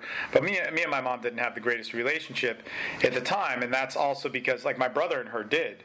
Uh, my brother, you know, did everything she said. I was like more rebellious, and she was just she was a really strict person. Were you younger than, than your brother? Yeah, yeah. And Okay. you know, abuse has a long lineage in her side of the family. Um, her father and her grandfather were like kind of screwed up people in, in a lot of ways. And there's great things. And here's what's so interesting: is abuse is such a cultural interpretation. My uh, somebody who I'm very close with, I yeah, I can't really divulge too much. She grew up in another country, and she grew up abused in a lot of ways. There was sexual abuse, there was um, violence, there was all sorts of fucked up shit, but there was love in that family. And actually, there's studies. You know, my brother's a sociology professor, and like in America Samoa, there's corporal punishment and all sorts of fucked up shit, but there's like absolute love, and nobody has the, the shame does not exist in the same way that it does in the U.S. And so Right. My friend, like, she talks to me about this because, like, it affects me still to this day, and it's a part of me. I love it. It's a part of me. All this stuff, the the, the hatred when the Hulk and fucking. Uh, what am I call it? The Avengers says, "Here's my secret. I'm always angry." That you know, that's it. I'm always me. You know, ever since day one in pickup, I'm like, be yourself, and here's how to do it. You know, kind of. There's always been that authenticity. As confused as I was at some of the times, but dude, you know that that sort of like anger for me to not set off and react to it and have anxiety about it. Um, you know, it has been. Uh, dude, it, it's because I, I embrace it, and that doesn't mean I break shit it's because I feel it and allow it to pass and allow it to have its. It's bigger than me. It's a force greater than me. That's like me trying to control seduction or life. So, I don't know, man. I think when with, with that, it had a lot to do with my childhood growing up with my mom. And to be honest, I don't know everything that happened. But when I talk to my, uh, like my one, there's a couple people that I know, but this one female in particular, I talk with her about it because there's no shame in it. She's like, well, yeah, this happened. And I was screaming and I remember yelling and I was traumatized about it. But afterwards, you know, it, I was able to go, okay, yeah, it, you know, it passed through me. It's the attachment, the secrecy that we keep, the secrecy towards the shame. Um, you know, the, the abuse or violence or, or whatever sexual abuse shit that happens that we we think is a big deal that we can't tell anybody about that then gets held on and then when we're in bed with people you know that's when it all comes out Yeah. you know and that's why it's like that one time you were like dude you said i'm fucking your shame or whatever or you're fucking my shame. That that's that's what was happening with me. I got this outlet for women to have sex with and it just like it blew up in my face. And the porn my, my, my friend the california pimp was like dude you know you, you're too angry with women. Like pickup is all about controlling women. Like I, i've always loved women. And that guy i mean he he's an amazing dude and he's seen some shit in his life i'll say that. He, he's a very private person. He'd get mad if i talked about stuff that happened to him, you know, throughout his life. But he's worked through some awesome stuff, and that's, uh, you know, and he's one of those guys that he's one of those crazy people that makes so much sense. Another guy, Eric Everhard, man, I interviewed him, and he. oh yeah, he came over to Casanova Fest uh, last uh, Really? January. Oh yeah, man. He's a, he, dude. I'll, I'll hit him up. He's he's a good friend of mine, and what a great dude.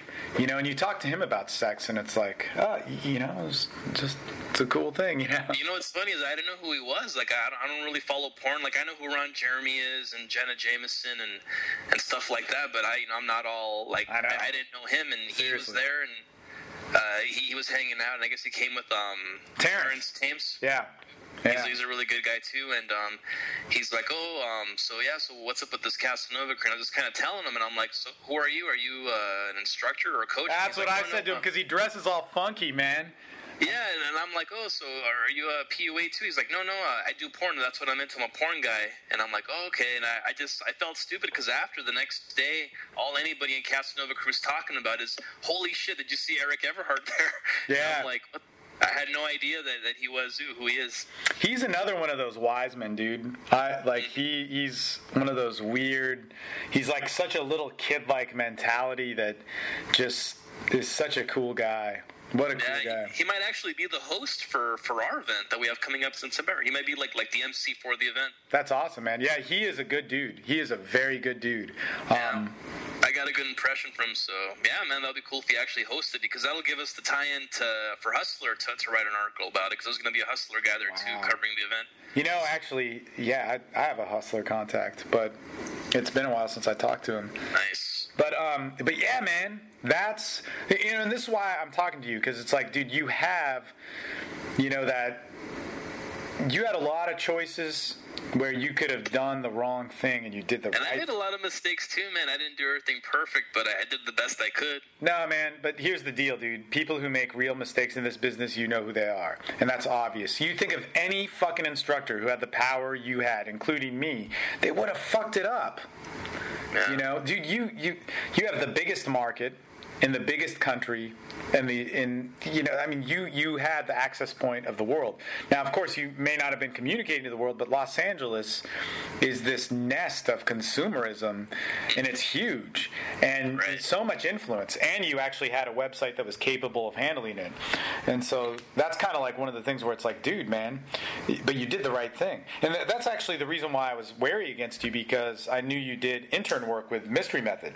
And uh, Right with the love systems. yeah, yeah, yeah, yeah. And so uh, I think Megatron was like, "Oh man, well, you know, he's doing work with them, so he can't do work with you." And I was like, "Oh, dude, well then, fuck that shit." Yeah, so it's so political. So These things. yeah, man. But then it's like it, it turns out a completely different story. But but yeah, man, it's it's good. It all happened and and all that sort of stuff. But I don't know, man. That, that you know, I'll tell you to this day, me in Arizona with that guy telling me about his fiance that had died. That was one thing, and then another thing was when I fucking uh, uh, when I met Owen. It, it, it was just like, dude, he's the first normal instructor that I've met. He's a really cool guy, and I've, I've been lucky to, to know him for, for a few years now, and he, he's a good friend. And he's the kind of guy, if I talk to him, it's not just like, okay, um, commission or business and this and that. Like, he, he'll talk to me about uh, health and fitness for fucking an hour. He's Yeah, a smart he's guy, so a lot awake, of books, man. and he, he's done a lot for me. So I'm, I'm very, if he's listening, you know, Owen, you're, you're fucking awesome. But dude, I think it's those guys that they've been run through the ringer, man. They've been like he got run through the ringer. What the fuck is up with that? He got slammed in the game. Oh, yeah, I know. Then came back to run the, the one of the most dominant businesses, man. And the, the funny thing is now that they're they're actually cool with each other. They're friends. That they've had dinner and everything, and it, it seemed like all the, the hostility. And I mean, there, there might be, of course, there's still some, you know, deep down inside, but on the surface, I mean, they get along and that they're cordial with each other. And I just found that kind of bizarre. What about Neil? Is he friends with Neil? Yeah, yeah, that's what I'm talking about. They're they're, they're Wow. actually, you know, friendly behind the scenes. Wow, that's crazy, So, man. Yeah, I know. Well, shit, man. I man, you, I, I kind of wanted to ask you a couple things if that's cool, man. Um, do it. You know, I I know me and you, we both have a lot of common interests, and some people know, some might not, but we're both into punk rock music, obscure shit, cult movies, Called movies, and yeah. things like that. And, you know, actually, it's funny, like when I first was going to create a screen name, you know, out of the many that I, I, I thought I'm going to pick, El Topo was actually one of them because one of my favorite movies of all time is El Topo. Yeah, yeah. Well, you know, at the time I picked El Topo in 2006, it wasn't in print on DVD anywhere. So Right. Yeah, it was unreleased in, in America because some some hermit guy owned the rights and he was like sticking to his guns. He was not going to release the movie just to spite the director who who made the whole thing, yeah, yeah. So Alejandro Jodorowsky. Yeah, dude, I actually wanted to. Um, you know, I was gonna pick the the name Solo instead. Oh or- yeah, 120 days of Dude, solid. th- this was it, man. I created a mystery method account because I took a boot camp, right? And I was never on the boards. Like I would look at product and sign up for email lists, but I n- was never on any forums. I was never on MF- MAFSF or whatever. And so I went on there. And it was like I didn't know, I, dude. I'd never really been on forums, or if I had, I didn't care. But this was important. This was the access. You know, this is where I was going to get to know the guys who were on my boot camp, and then like the other instructors. I'd get to read their lay reports, and so they're like, pick a name and it was something like you have one chance or something and so i typed in like four different things and erased them and then it was like you know whatever that's just going to be like I I don't give a shit. I'm not. I'm just gonna use this for information, but at the same time, it's important. And then, you know, I started writing these really like over the top lay reports, and um, it, it, it became known.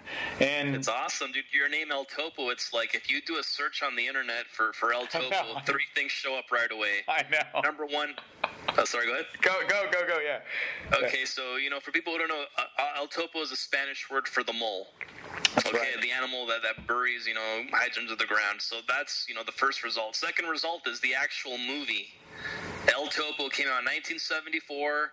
The first cult movie ever, the first midnight movie predating the Rocky Horror Picture Show. And the third result is our good friend Steve. That's right, So dude. that's fucking awesome. And let me tell you, the reason why I went with the redmole.com was because one of the things I regret most is in 2007, I dated two girls that were awesome, and they, one of them I lied to so much, and uh, she ended up, uh, you know, I, dude, I, I fucking regret it, but I lied to her about everything about my life, and then I just disappeared. And then another girl found my blog, and I had wrote about her, and, and at the time it was like, it was like El Topo's, you know, seduction blog or something, you know. And she found it, and I just was so devastated. In fact, I had stopped drinking for 18 months. You know, I was like, this is actually a crazy story. So I was so because I had played music and and dude, I would, you know, I, I don't know if you know the bands like Dillinger Four and shit or Leftover I've heard Crack. of them. Yep. They used So- to play at the Showcase Theater in Corona. Yeah, dude. Fuck, man. Corona. God I was damn. there, dude. I, you know, the early '90s when, when when punk came back, Green Day and Offspring. Like, I didn't like those bands at all, but I liked the bands that I discovered through them. You know, like the Misfits and Black Flag and all the. the I think I saw Di at the Showcase Theater, but Yeah, they're, they're from Orange County.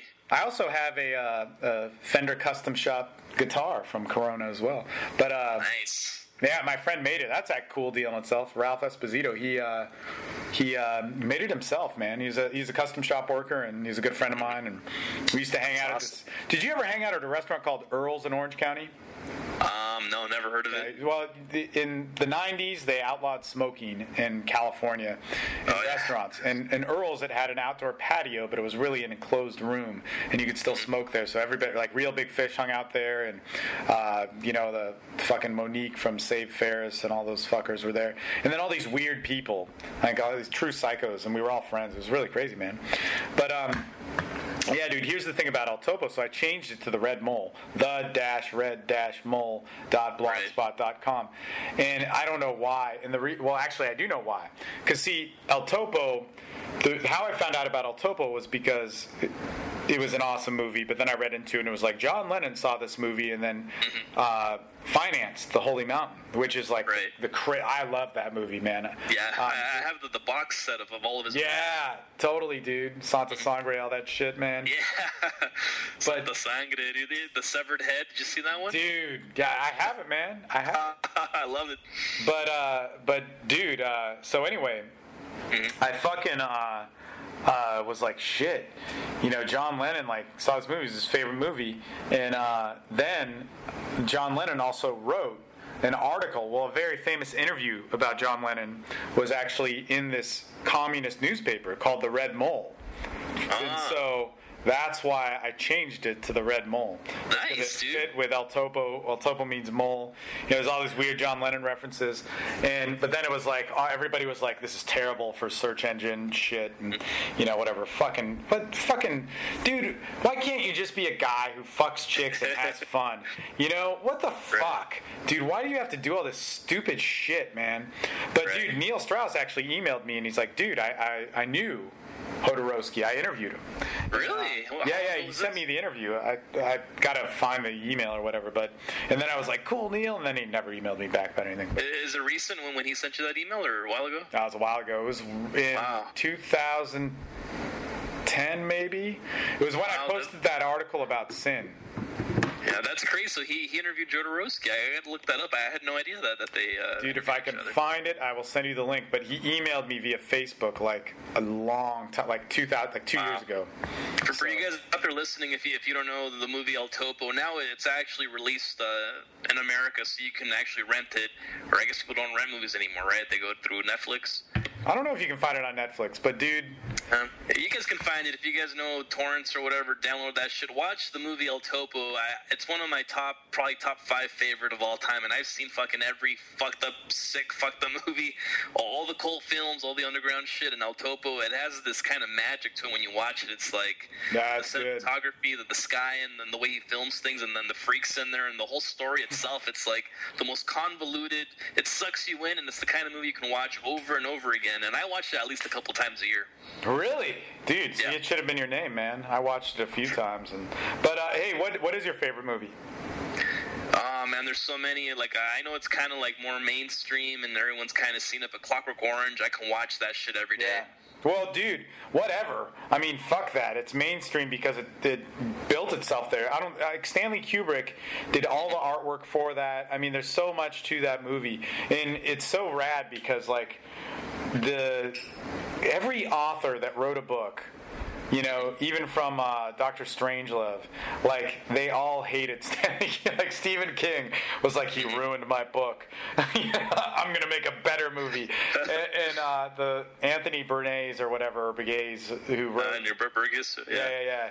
He uh, he like fucking. There's a actually preface to the to, in his book that says like fuck you.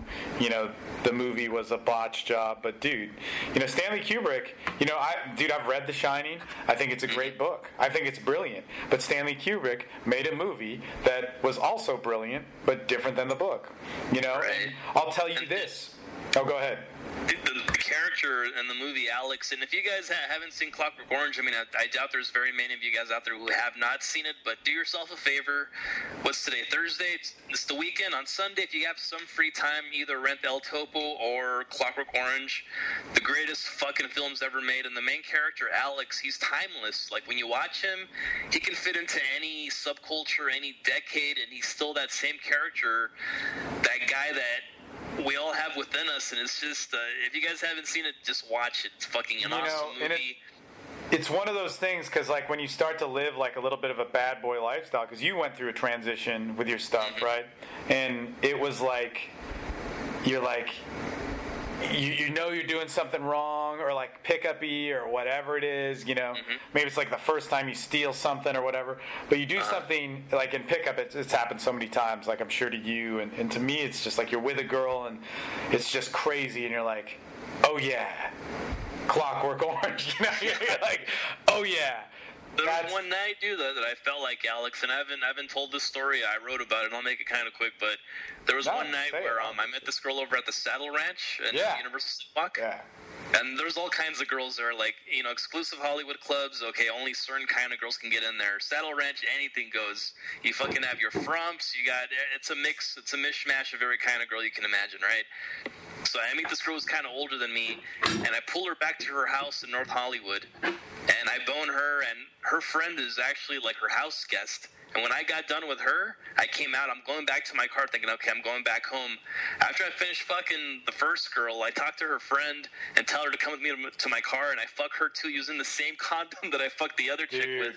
And while I'm doing that, the, the theme song, the the, the song Ah, Beethoven? where, where he's having that threesome and they're playing that funny uh, classical music sped up. Yeah. like dude, like, that was my my motivation for to keep going because I was fucking tired. I had a limp dick. I'm fucking drunk. I I lived at that time in Montclair. And I'm in Hollywood. I still got Wow. right now. Wow. And I'm fucking living like like fucking Alex, dude. Wow. Wow. Dude, Montclair is far, man. Because that's Yeah. like the freeway system in LA. It's like so. Some stuff is just so out of the way, including Montclair, dude. You just have Yeah. to go way the fuck out there to get there. It's, it's pretty close to the desert, so yeah, Yeah. it's way out there. But dude, but see, that's the thing, and I think that's the beauty of those things is people think that they they have to be bad in order to have life experiences. When you got to realize, it's like, you know, life is this thing that in order to grow, chaos is going to happen. You know, like a plant is going to grow and rip itself apart as it grows. When you're born, birth is such a crazy, fucked up thing. You know, there's going to be pain. You know, the shit that happens, like like what Kevin was telling me, you know, if you only focus on it as evil, if that's all you can see, you are taking yourself out of the beautiful orchestration of life. And when you start thinking that the bad things that happen to you define life rather than have it be an event of life, then it's like, I don't know, man, it fucks everything up.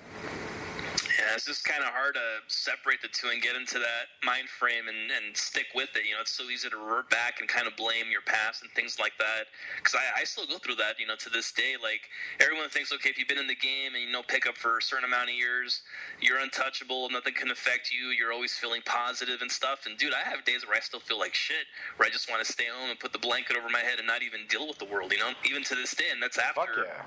All my shit, you know, and that's normal, and I admit it to you because it's it's normal, and I'm not going to bullshit you, and neither is Steve. I mean, that's just being a human. That that's the way we are.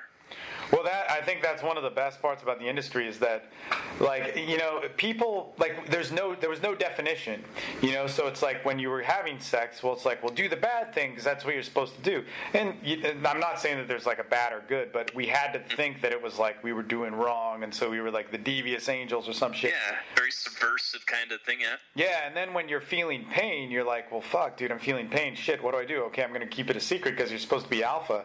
And when it comes down to it, man, it's like, you know, here's my answer that I came up with for myself. You know, I don't want to be, I don't want to master life.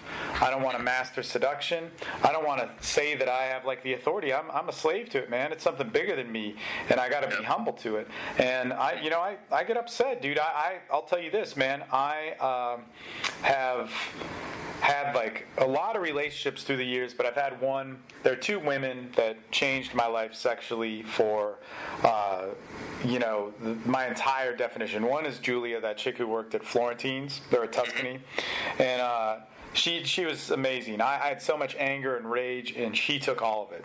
You know, she would tell me that I, I'm the only person still to this day that who's having sex with her that would be crying while having sex with her, or vomiting, or, or be so drunk, or passing out, like just such a chaotic lifestyle. And right. you know, maybe she was a little bit crazy to be with me, but she's actually, I mean, t- she's got a pretty good life, man. She's like this new age whatever, you know, super whatever thing. But um, she actually said I was the best person she ever had sex with until she had sex with a uh, like spiritual leader or something. I forget, you know. Uh, It wasn't you're like, even- oh, thanks. yeah, yeah. Well, she said like tantra people weren't even as. So I was like, yeah. Anyway, but she th- she then said somebody else took the prize. But then there's the girl that I met right when I got sued, uh, who's I'm still with, and just um, amazing. You know, we've had like other relationships in the past, and like we we were actually going to get married, and I pussied out. And I guess like if you ever you know have reservations about getting married, you probably shouldn't get married. Right. So you know, we both, you know, th- that upset her. Like, and, you know, she's been, uh, dude, uh, she's been dating a pickup guy, you know, for fucking four years, you know, four plus Are you years. still with her now? She your yeah, yeah, yeah, yeah. Okay. Well, you know, and we we don't live together, and uh, so she'll date other people, and I'll date other people. Dude, fucks with me. Well, sometimes it does, sometimes it doesn't. Fucks with me massively more now than it did before.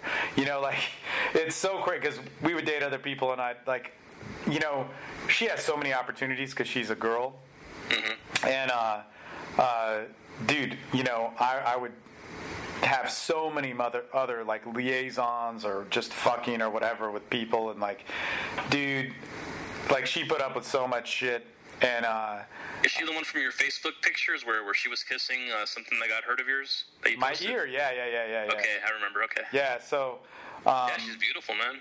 Yeah, yeah, and you know the thing is, is what what's with her is she is uh, she's like one of the best people I know. I mean, she's just it's it, first off, at that point, and you've been here before, where I've had like lay after lay after lay, that at one point I was like, I don't even know if sex is good anymore.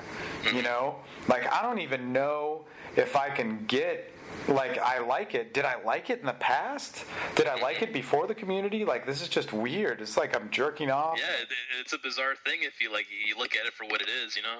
Dude, I went with her and I had met her and it was amazing. We just like fucking we for like 10 days straight we had sex and it was like beautiful it was fucked up it was crazy it was mm-hmm. like awesome you know it was unreal and you know that was four years ago and then since then like sex has changed to this like really like normal thing but it's still great. Dude and, but that made me realize like i it was like oh wait. The, you know this is where i you know i'm so passionate about like dude i was under the illusion that i uh you know fucking god dude. I, you know that uh, like sex was bad. Like it was just because i was so angry that i couldn't separate it. You know it was like all these things were fucking a part of my my sex life. So that's why i i that's what I loved about the community because like it was guys like Jason Savage, man, you know, or, or my porn friends, or who there were a few other people, you know, that really kind of made a lot of sense and, and helped me and owe my sanity to in, in terms of sexuality. Like I I'm not a religious person, but I would say that if I had a form of prayer and meditation, it would be through sex, you know, and, and, and through socializing with people, the belief in human connection and how much that can change people. But uh, but yeah, now, she's she's an amazing person. But for years, I was so like, man, she's not hot enough. She's like a, a mellow, frumpy girl. She's like, dude, in real life. I like traveling around and being kind of like mellow and just doing my own thing. But in my other life, you know, I'm supposed to be fucking all these hot chicks. Dude, I fucked two years ago, I remember I went and like dated heavily, traveled, went on trips, and still have done that more recently mm-hmm. with girls who had money, who were like hotter, who were more established, had more clout, all this sort of stuff.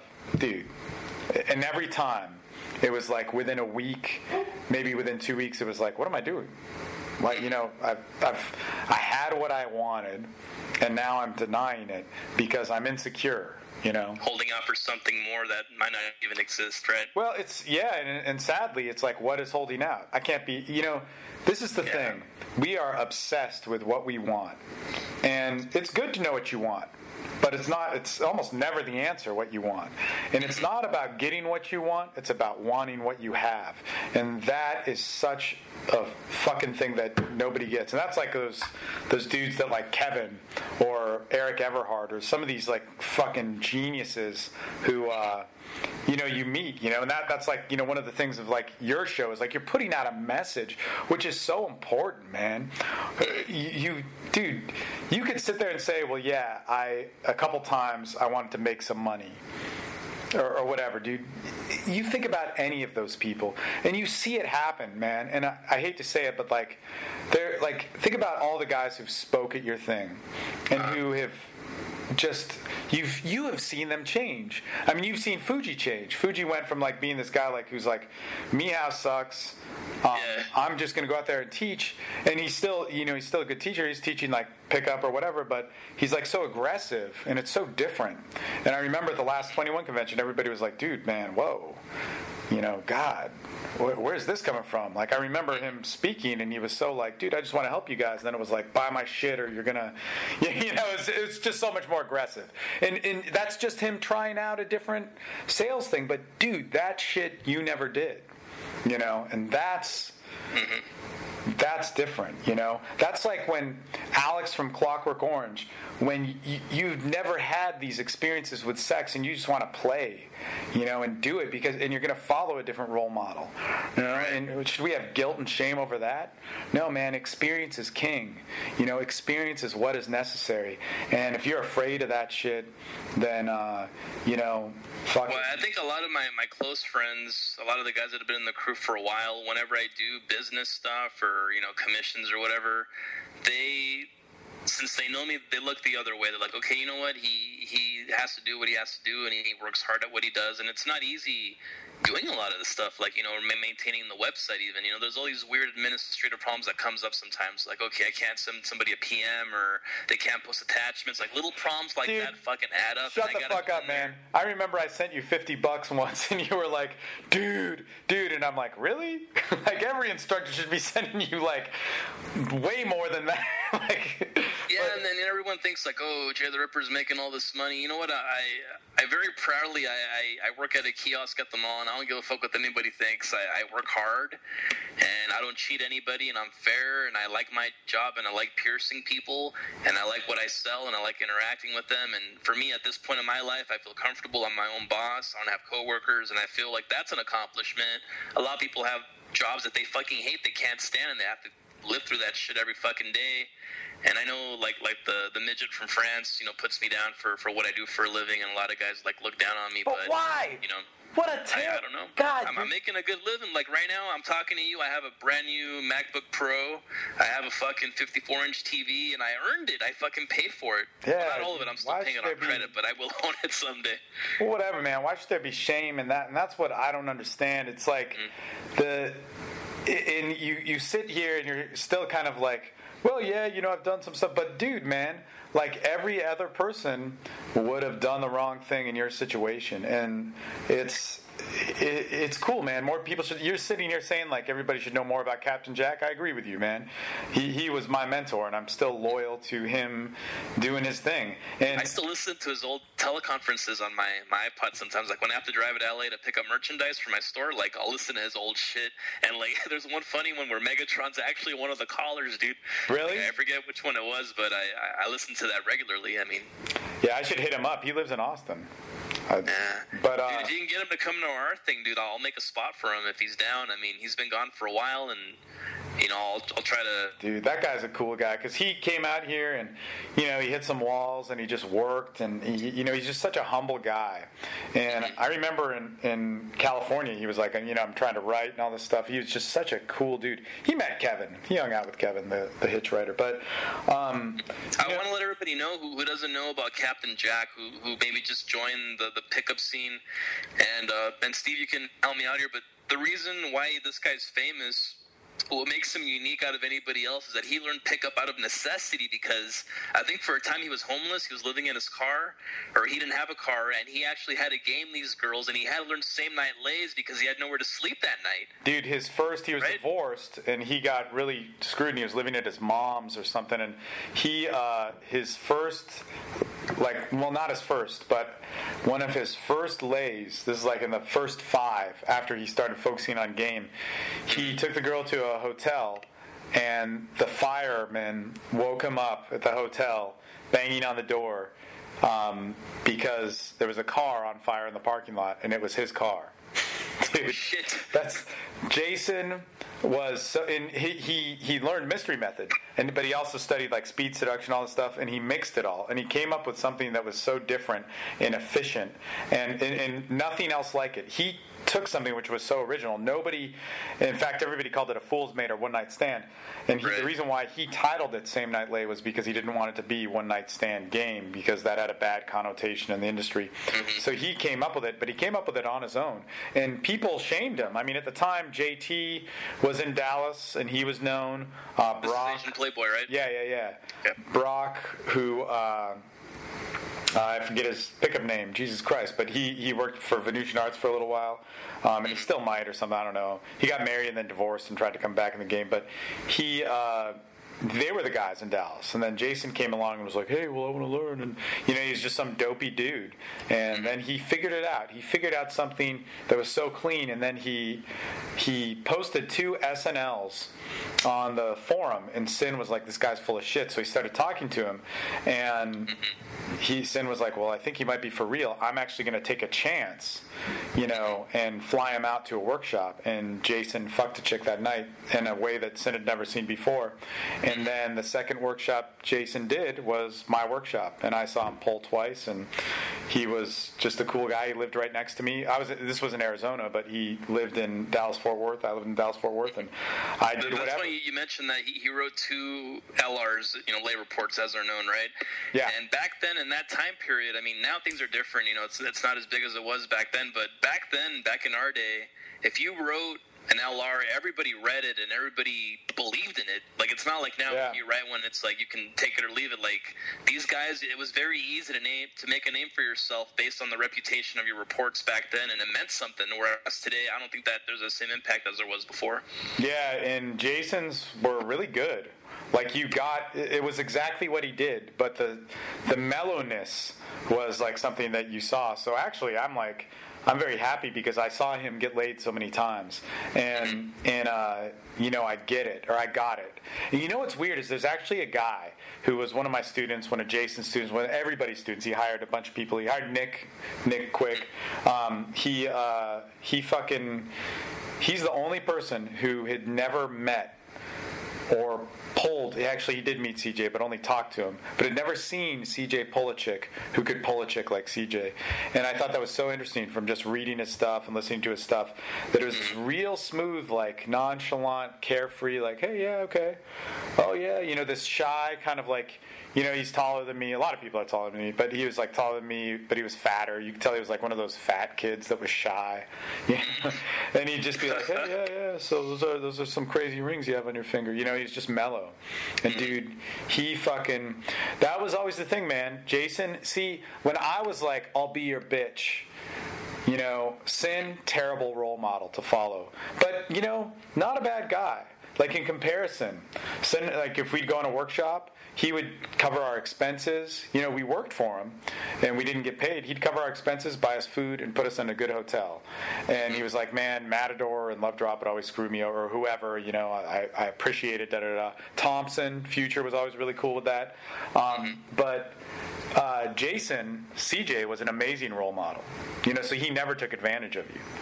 Well, what does he do now? Like, does he have a regular job or? Yeah, I don't like. He worked with my buddy. We had a mutual friend, a mutual client, and Jason.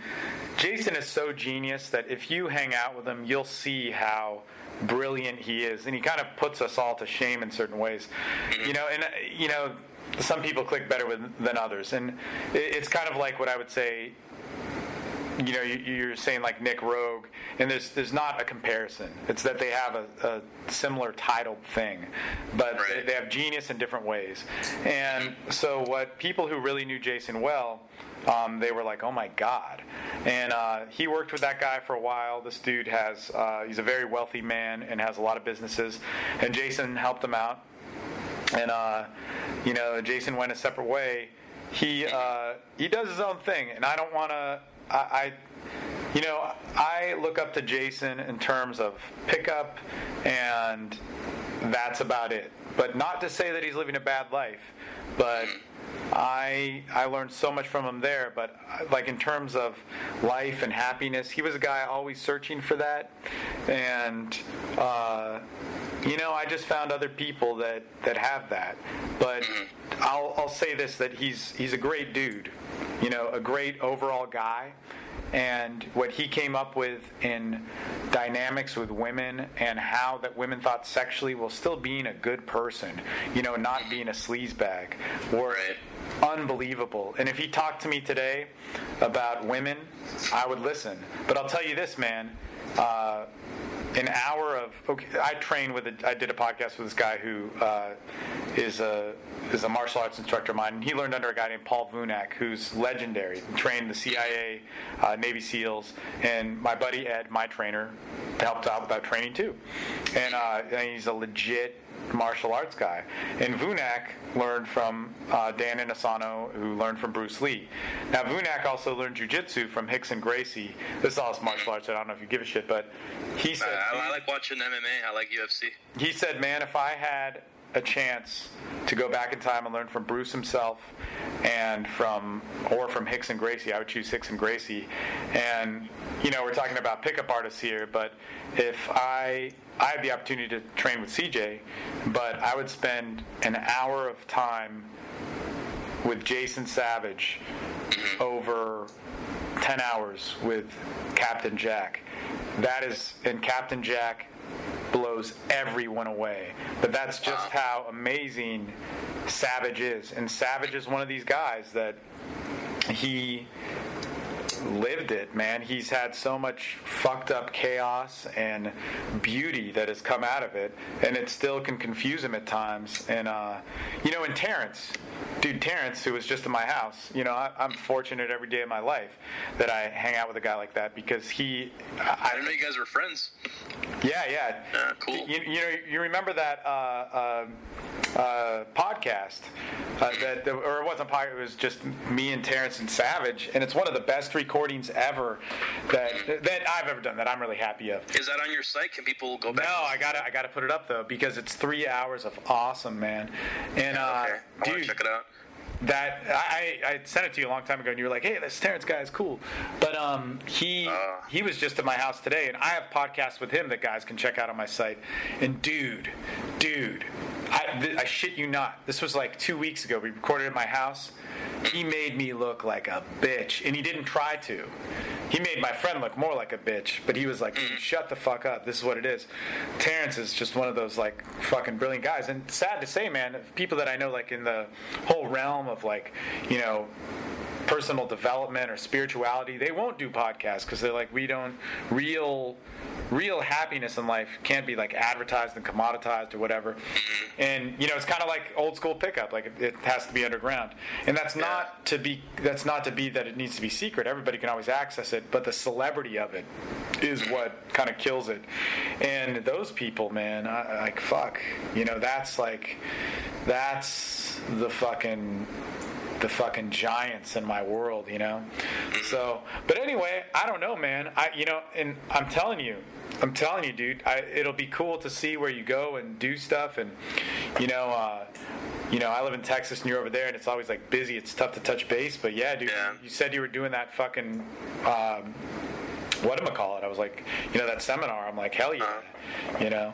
And I think that I hope that people get to see the person behind the scenes, you with it, rather than the instructors coming to speak, because that's like, that's bullshit, you know. Yeah, I'm, I'm making sure definitely it's not going to be a pitch fest like like some other events are, and everyone's just kind of happy to be involved, and that there's an alternative to you know the other event that that used to go on down here. So they're they're happy that someone else is kind of stepping up and willing to organize it. So you know I'm looking forward to your speech and everybody else and seeing you. Again. I haven't seen you in a couple of years. I think the last time I saw you was uh, Casanova Fest uh, 2011. And Terrence Thames was there.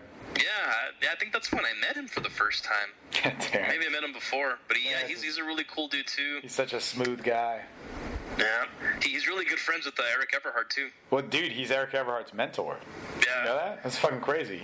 Eric Everhard hired this like dude. This like, ah, it's fucking. I, I, I still can't believe it. I'm always like, what? Because Terrence and I, we used to be Eric, Terrence, and myself were all in the same entrepreneur group together. But Terrence and I tried to start a separate group, and I just didn't have time for it and flaked out on him. So I, I got to talk to him at some point. But Eric is, uh, you know, Eric's a good dude. So. Um, and Terrence is a good dude. Terrence is a very brilliant guy for being. Actually, he's not that young. He's not old either, but you know, he's like our age. he looks young. Yeah, he looks young. Yeah. But he's really, dude. That guy, in terms of like life coach stuff, is really on. Like he's very known. He's very. He's considered. He's very established. You know. It's kind of a different genre than, than the pickup artist stuff because there's like these other types of like not gurus, but they teach different things, but similar to kind of pickup stuff. Dude, and I'll tell you what, man. And this is and why, dude. Hypnotica, man. What's up? Just I read the last chapter in his book, and I'm like, it doesn't say anything about Casanova. Maybe I missed it. I don't know. Maybe it's the He, he's last. spoken for us. I, I get along with Eric. We, we talked uh, the other day. I invited him to come to our seminar, and he was cool enough. We talked for about an hour, and he explained why he couldn't be there, and it had nothing to do with me or or anything like that regarding Casanova Crew. But it was certain people there that he didn't want to associate with or have his name uh, tied to. So I understand that, and he sent me his book. He autographed it and stuff, and awesome book. And um, he's one of my favorite guys in the scene. He's a straight shooter, so Yeah, I interviewed him, but dude, I'll tell you what, man, his book is like I love listening to him and I love talking to him, and it's always like I, I shut the fuck up and listen. You know, he's one of those mm-hmm. guys. But dude, his book is it shows a completely different side, and I really I really dig it. It, it sucked to me, and I like the one of the, the first stories when he was a little kid putting the rocks, The rocks. in his underwear. Yeah, yeah, yeah, yeah. He called them the, the, the Panamanian rocks, and he told me once, you know what, I'm, I'm gonna. He was gonna go speak for uh, for Spear and Vince, and this is when we're you know really feuding and stuff. And I'm like, yeah, when you see Spear open up his fucking underwear and put a bunch of Panama rocks in there and throw him off a cliff. hey, what? So what app you? Actually, maybe we should talk off the air about it. But you were saying that like there was some like threat or some shit that came. Well, I don't know if you're if you're The- going. you mean the gun that, that Spear Yeah. me with his gun? what what is that?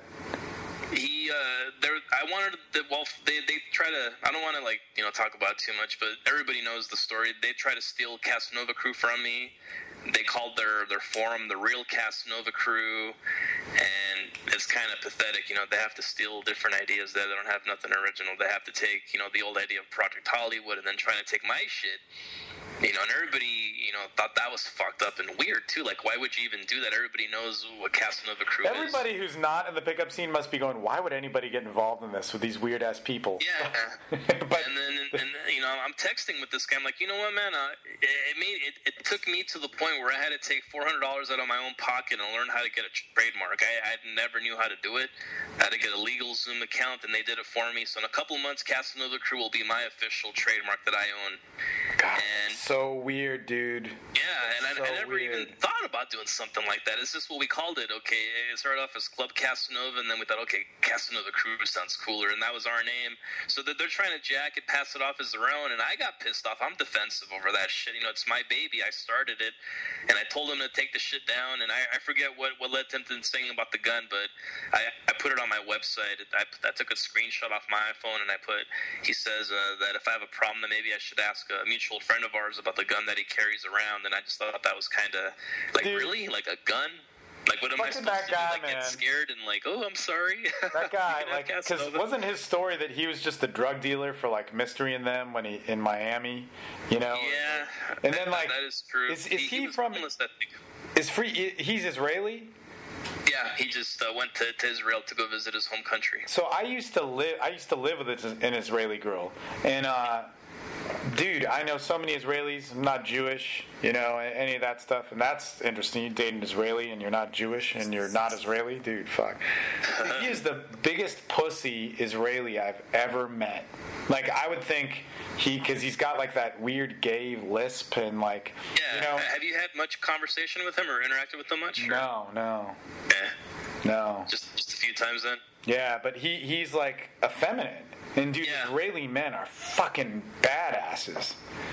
Like God. That is true. A lot of the club promoters in Hollywood are Israeli, and these are cutthroat, badass motherfuckers that'll. Yeah.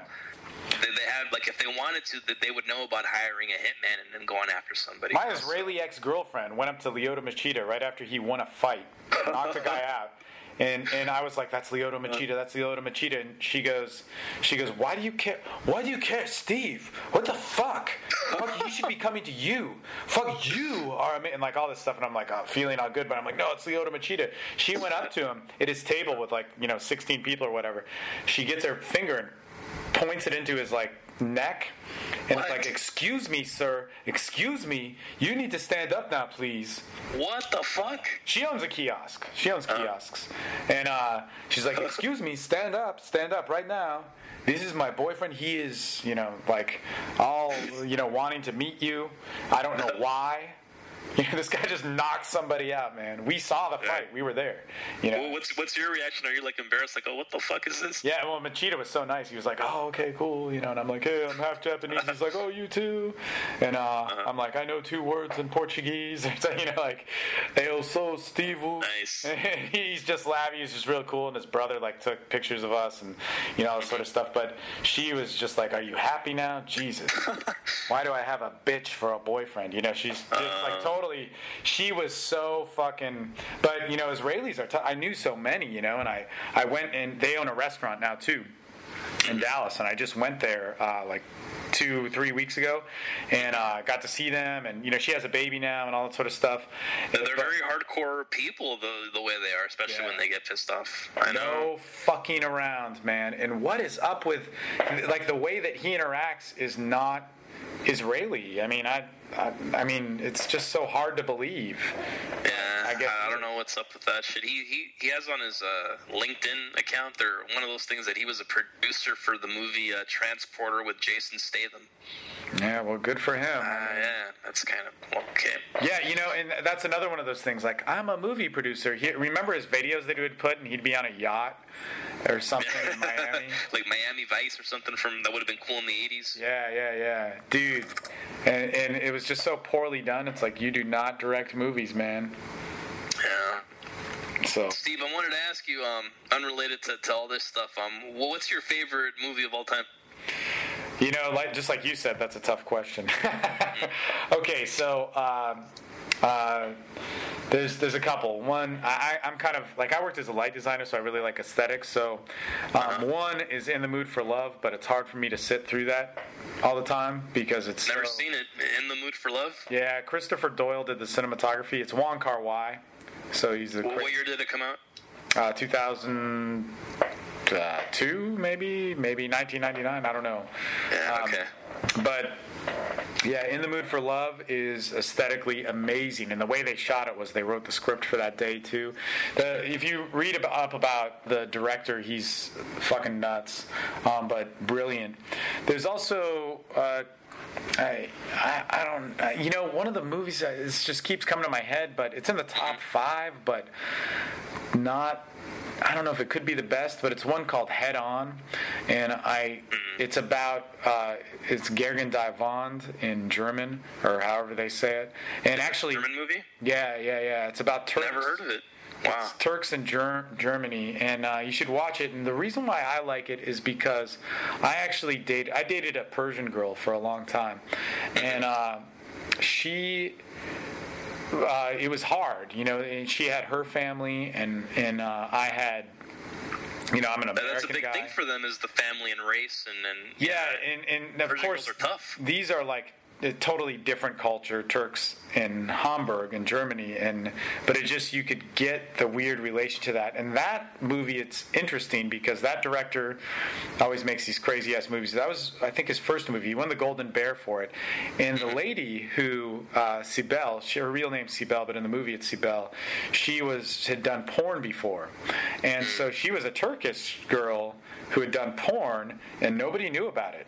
Nobody knew. The director didn't know. They did the movie. She turns out to get all this press, and uh-huh. she won the Golden Bear. You should look up her speech because it's basically like she got rejected by her family and by everybody because it came out that she did porn. And her speech is like it's in German, but it's like, well, fuck you, you know. wow. And I'll check she's- it out. Head on, right? yeah, I think she's the only actress to win two Golden Bears for Best Actress.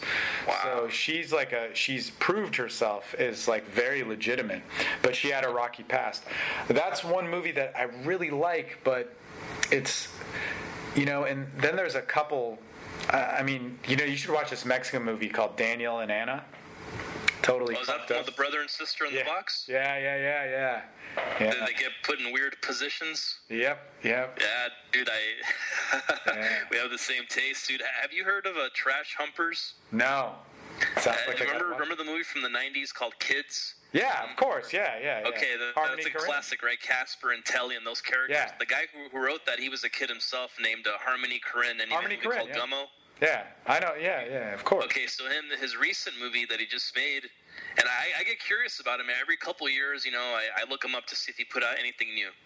Because I love fucking kids. Actually, that that's one of the movies in my top five also. And I think Casper in that Yo, movie man, is yo, like yo. Uh, Alex. Yeah, Casper. And- it's and me, I love Casper, those- those you. Yeah, he, he's the guy that ended up fucking the girl with AIDS. Which you can't. It's very difficult to get HIV that way. To now they know. If you guys haven't seen Kids, fucking Casper is an icon. But so, anyways, Harmony Korine released this movie maybe like a year or two ago, Trash Humpers. And what's cool about this one is Um, the cinematography, what he what this guy did was to give it that authentic, uh, subversive, uh, snuff film kind of look. He used an old '80s uh, camcorder, and to film it, he used worn out VHS tape that had been recorded on over and over again. So when you watch it, it's like so fucking like it's like a documentary. Wow. And, and like the opening credits, it's like those block letter, uh, like Atari looking '80s font. Dude, And the whole, the whole movie shot that way. So like the normal person who's used to Hollywood movies, they, they could not sit through one minute of the the quality. I guess they would say it was just it looks staticky, grainy. But when you watch it, it's like fuck. I know what he's doing. I know what frame of mind he wants me to be in when I watch this, and it, it's it's up there, dude. I, if if you have time, check it out, dude. Try Yeah, no, definitely. It's- Dude, have you seen not the on movie- Netflix? I had to torrent that off some kind of German uh, website too, but Awesome. It's it's fucking awesome, dude. Have you seen the movie Red, White, and Blue? It was shot in Austin. Um, how, long? What, what year did it come out, and who's in it? Kind of recent, and nobody you would know is in it. But my friend told me to watch it. He's he's one of my best friends, dude. Who uh, you know he's a war vet, and uh, you know it's so funny. When I lived in California, I worked for KPFK, which is like the super liberal radical like radio station. Couldn't even call it liberal. It's like revolutionary. But uh, um, anyway, the. Uh, then I'm like my best friend is like a war vet, you know. Or in Texas, you just meet so many people with a different mindset, and you know whatever. Like we don't really talk politics, but he's more like anti-government as well now, but at the time or whatever, you know, he can speak for himself. But he gives me the most fucked up movies because he's seen so much fucked up shit. But he told he told me about Daniel and Anna, but he told me about Red, White, and Blue. I watched this movie. There's all this sex in the beginning and it has to do with like HIV and sex or whatever too. But there's all this sex, there's all this sex, and I'm like, dude, man, what's up? You really recommend this movie? It's cool, you know. There's all the sex. He's like, oh, then you haven't gotten to it yet. It gets so like, like it's so awesomely violent, man. It's fucking great, dude. Can, you get it like on Netflix? It's easy to Yeah, find. Yeah, it's on is Netflix. Red, white, and blue. Yeah, find it. Yeah, okay. Yeah, Manhor from RSD. Do you know Manhor? Yeah, yeah, yeah. He, he recommended a movie uh, from Japan called Chocolate, and I thought it was the Johnny Depp movie that like from a few years ago. But then, With that, that was my first thought. Ch- Chocolate or whatever Yeah, it was called. He's like, no, no, this is nothing like that shit. This is the this uh, little uh, Japanese girl who she's autistic. And she watches a lot of kung fu movies like over and over again. So by watching it, she's so smart, like autistically, that she learns some mixed martial arts, and she just fucks up all the main yakuza leaders in Japan. And Really? I- it sounds kind of cheesy, but watching it, it's like you get into it. It's like holy fuck! Like you start rooting for her. Yeah. So if you have it, that one's on Netflix. That one's easy to find too. So Yeah, dude, that's awesome. Dude, I've been looking, you know, you go through so many movies on Netflix, you're like, ah. so now it's always good to have some more. But if I can find yeah, yeah. Netflix. I, I got hooked on the, the Mad Men series. I haven't started it, man, just because everybody everybody gets hooked on it. But I will. I will. Yeah, cool man. Cool.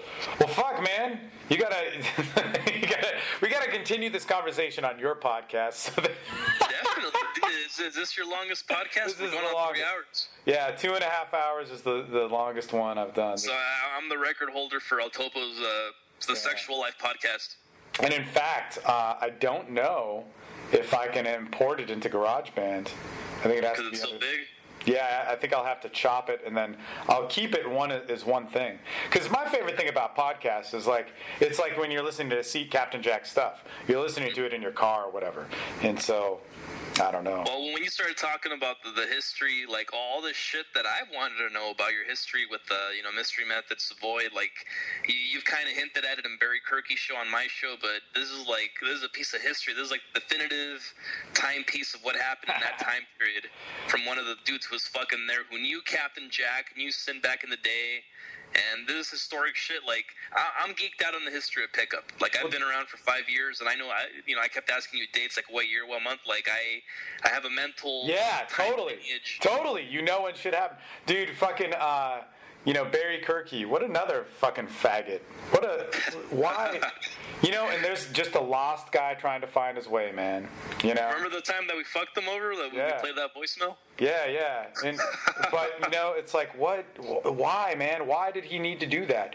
You know, he it, it's like here's a guy dogging the scene, but he's playing to his own scene. Well, like you know, and that's like uh, I don't know how you are with the pickup podcast guys, but my friend Gary, who knows you, Gary, who lives in Fresno. Goes Oh yeah, yeah. With, with the last name with the K. Yep. Yeah, yeah, yeah. He is like he he's a good friend of mine, man. He's on like all my stuff, and we were just talking about how life has changed and all that sort of shit. And he was another guy who was like, "No, dude, you need to hang out with Jared. He's he's a great guy and all this stuff." But he was like, "Oh yeah, you know, well, like you should make your podcast like the Pickup Podcast guys." And I was like, "Dude, fuck them." Like fuck those those bitches. Like Jordan and. AJ. Yeah, and I don't I don't know them, but they would call me and kiss my ass.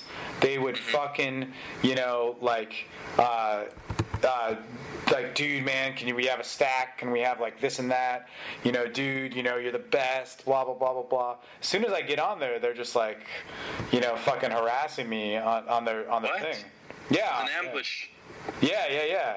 And I and I you know and I was like, okay, all right, well, whatever you can think this. This wasn't what we talked about on the phone. And then like they shit talked, and then they hired uh, or they, grew their company in Texas, and their their Texas team would shit talk me, and I'm like, dude, I'm like the nicest guys to your fucking lairs. Like I'm always. Uh, how long ago was this? What, what year? Uh, I'd say 2008. Okay. So That was 2008. before they turned into Art of Charm. It was right when they the were. name of their. That's the name of their company Yeah, now. it was right when they were switching. So I'm like, yeah, I, I'd love to have those bitches on because didn't those packets also say that the, that Hitch was based on them?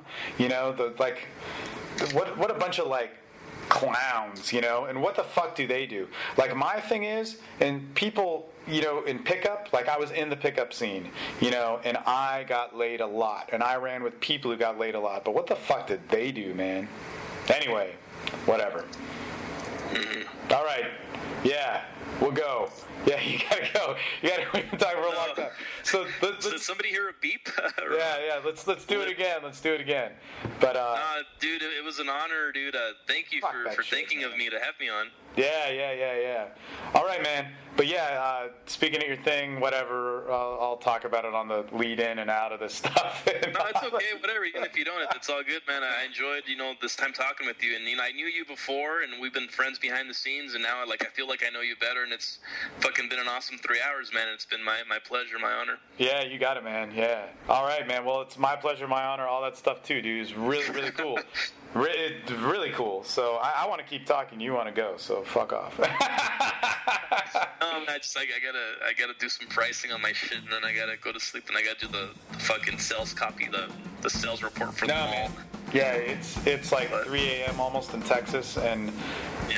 I don't really have a, a job that I have to wake up for, but you do. So I, I'm Yeah, but I, I we didn't intend it on going three hours, but we fucking did, and I hope you guys enjoyed it. And, and thank you again for everybody listening. Who and high five to everybody who listened to it the whole way through. Hell yeah! Wait, wait, stay on one more minute because now we're gonna tell the secrets. Just joking. All right. Now, now I'm gonna tell you the real dirt about the, the French midget from from over there. Oh, Jesus Christ, that's just sad. Anyway, Yeah. I'll talk All right, later, man. man. Peace. Take care, bro. Good night. Ciao.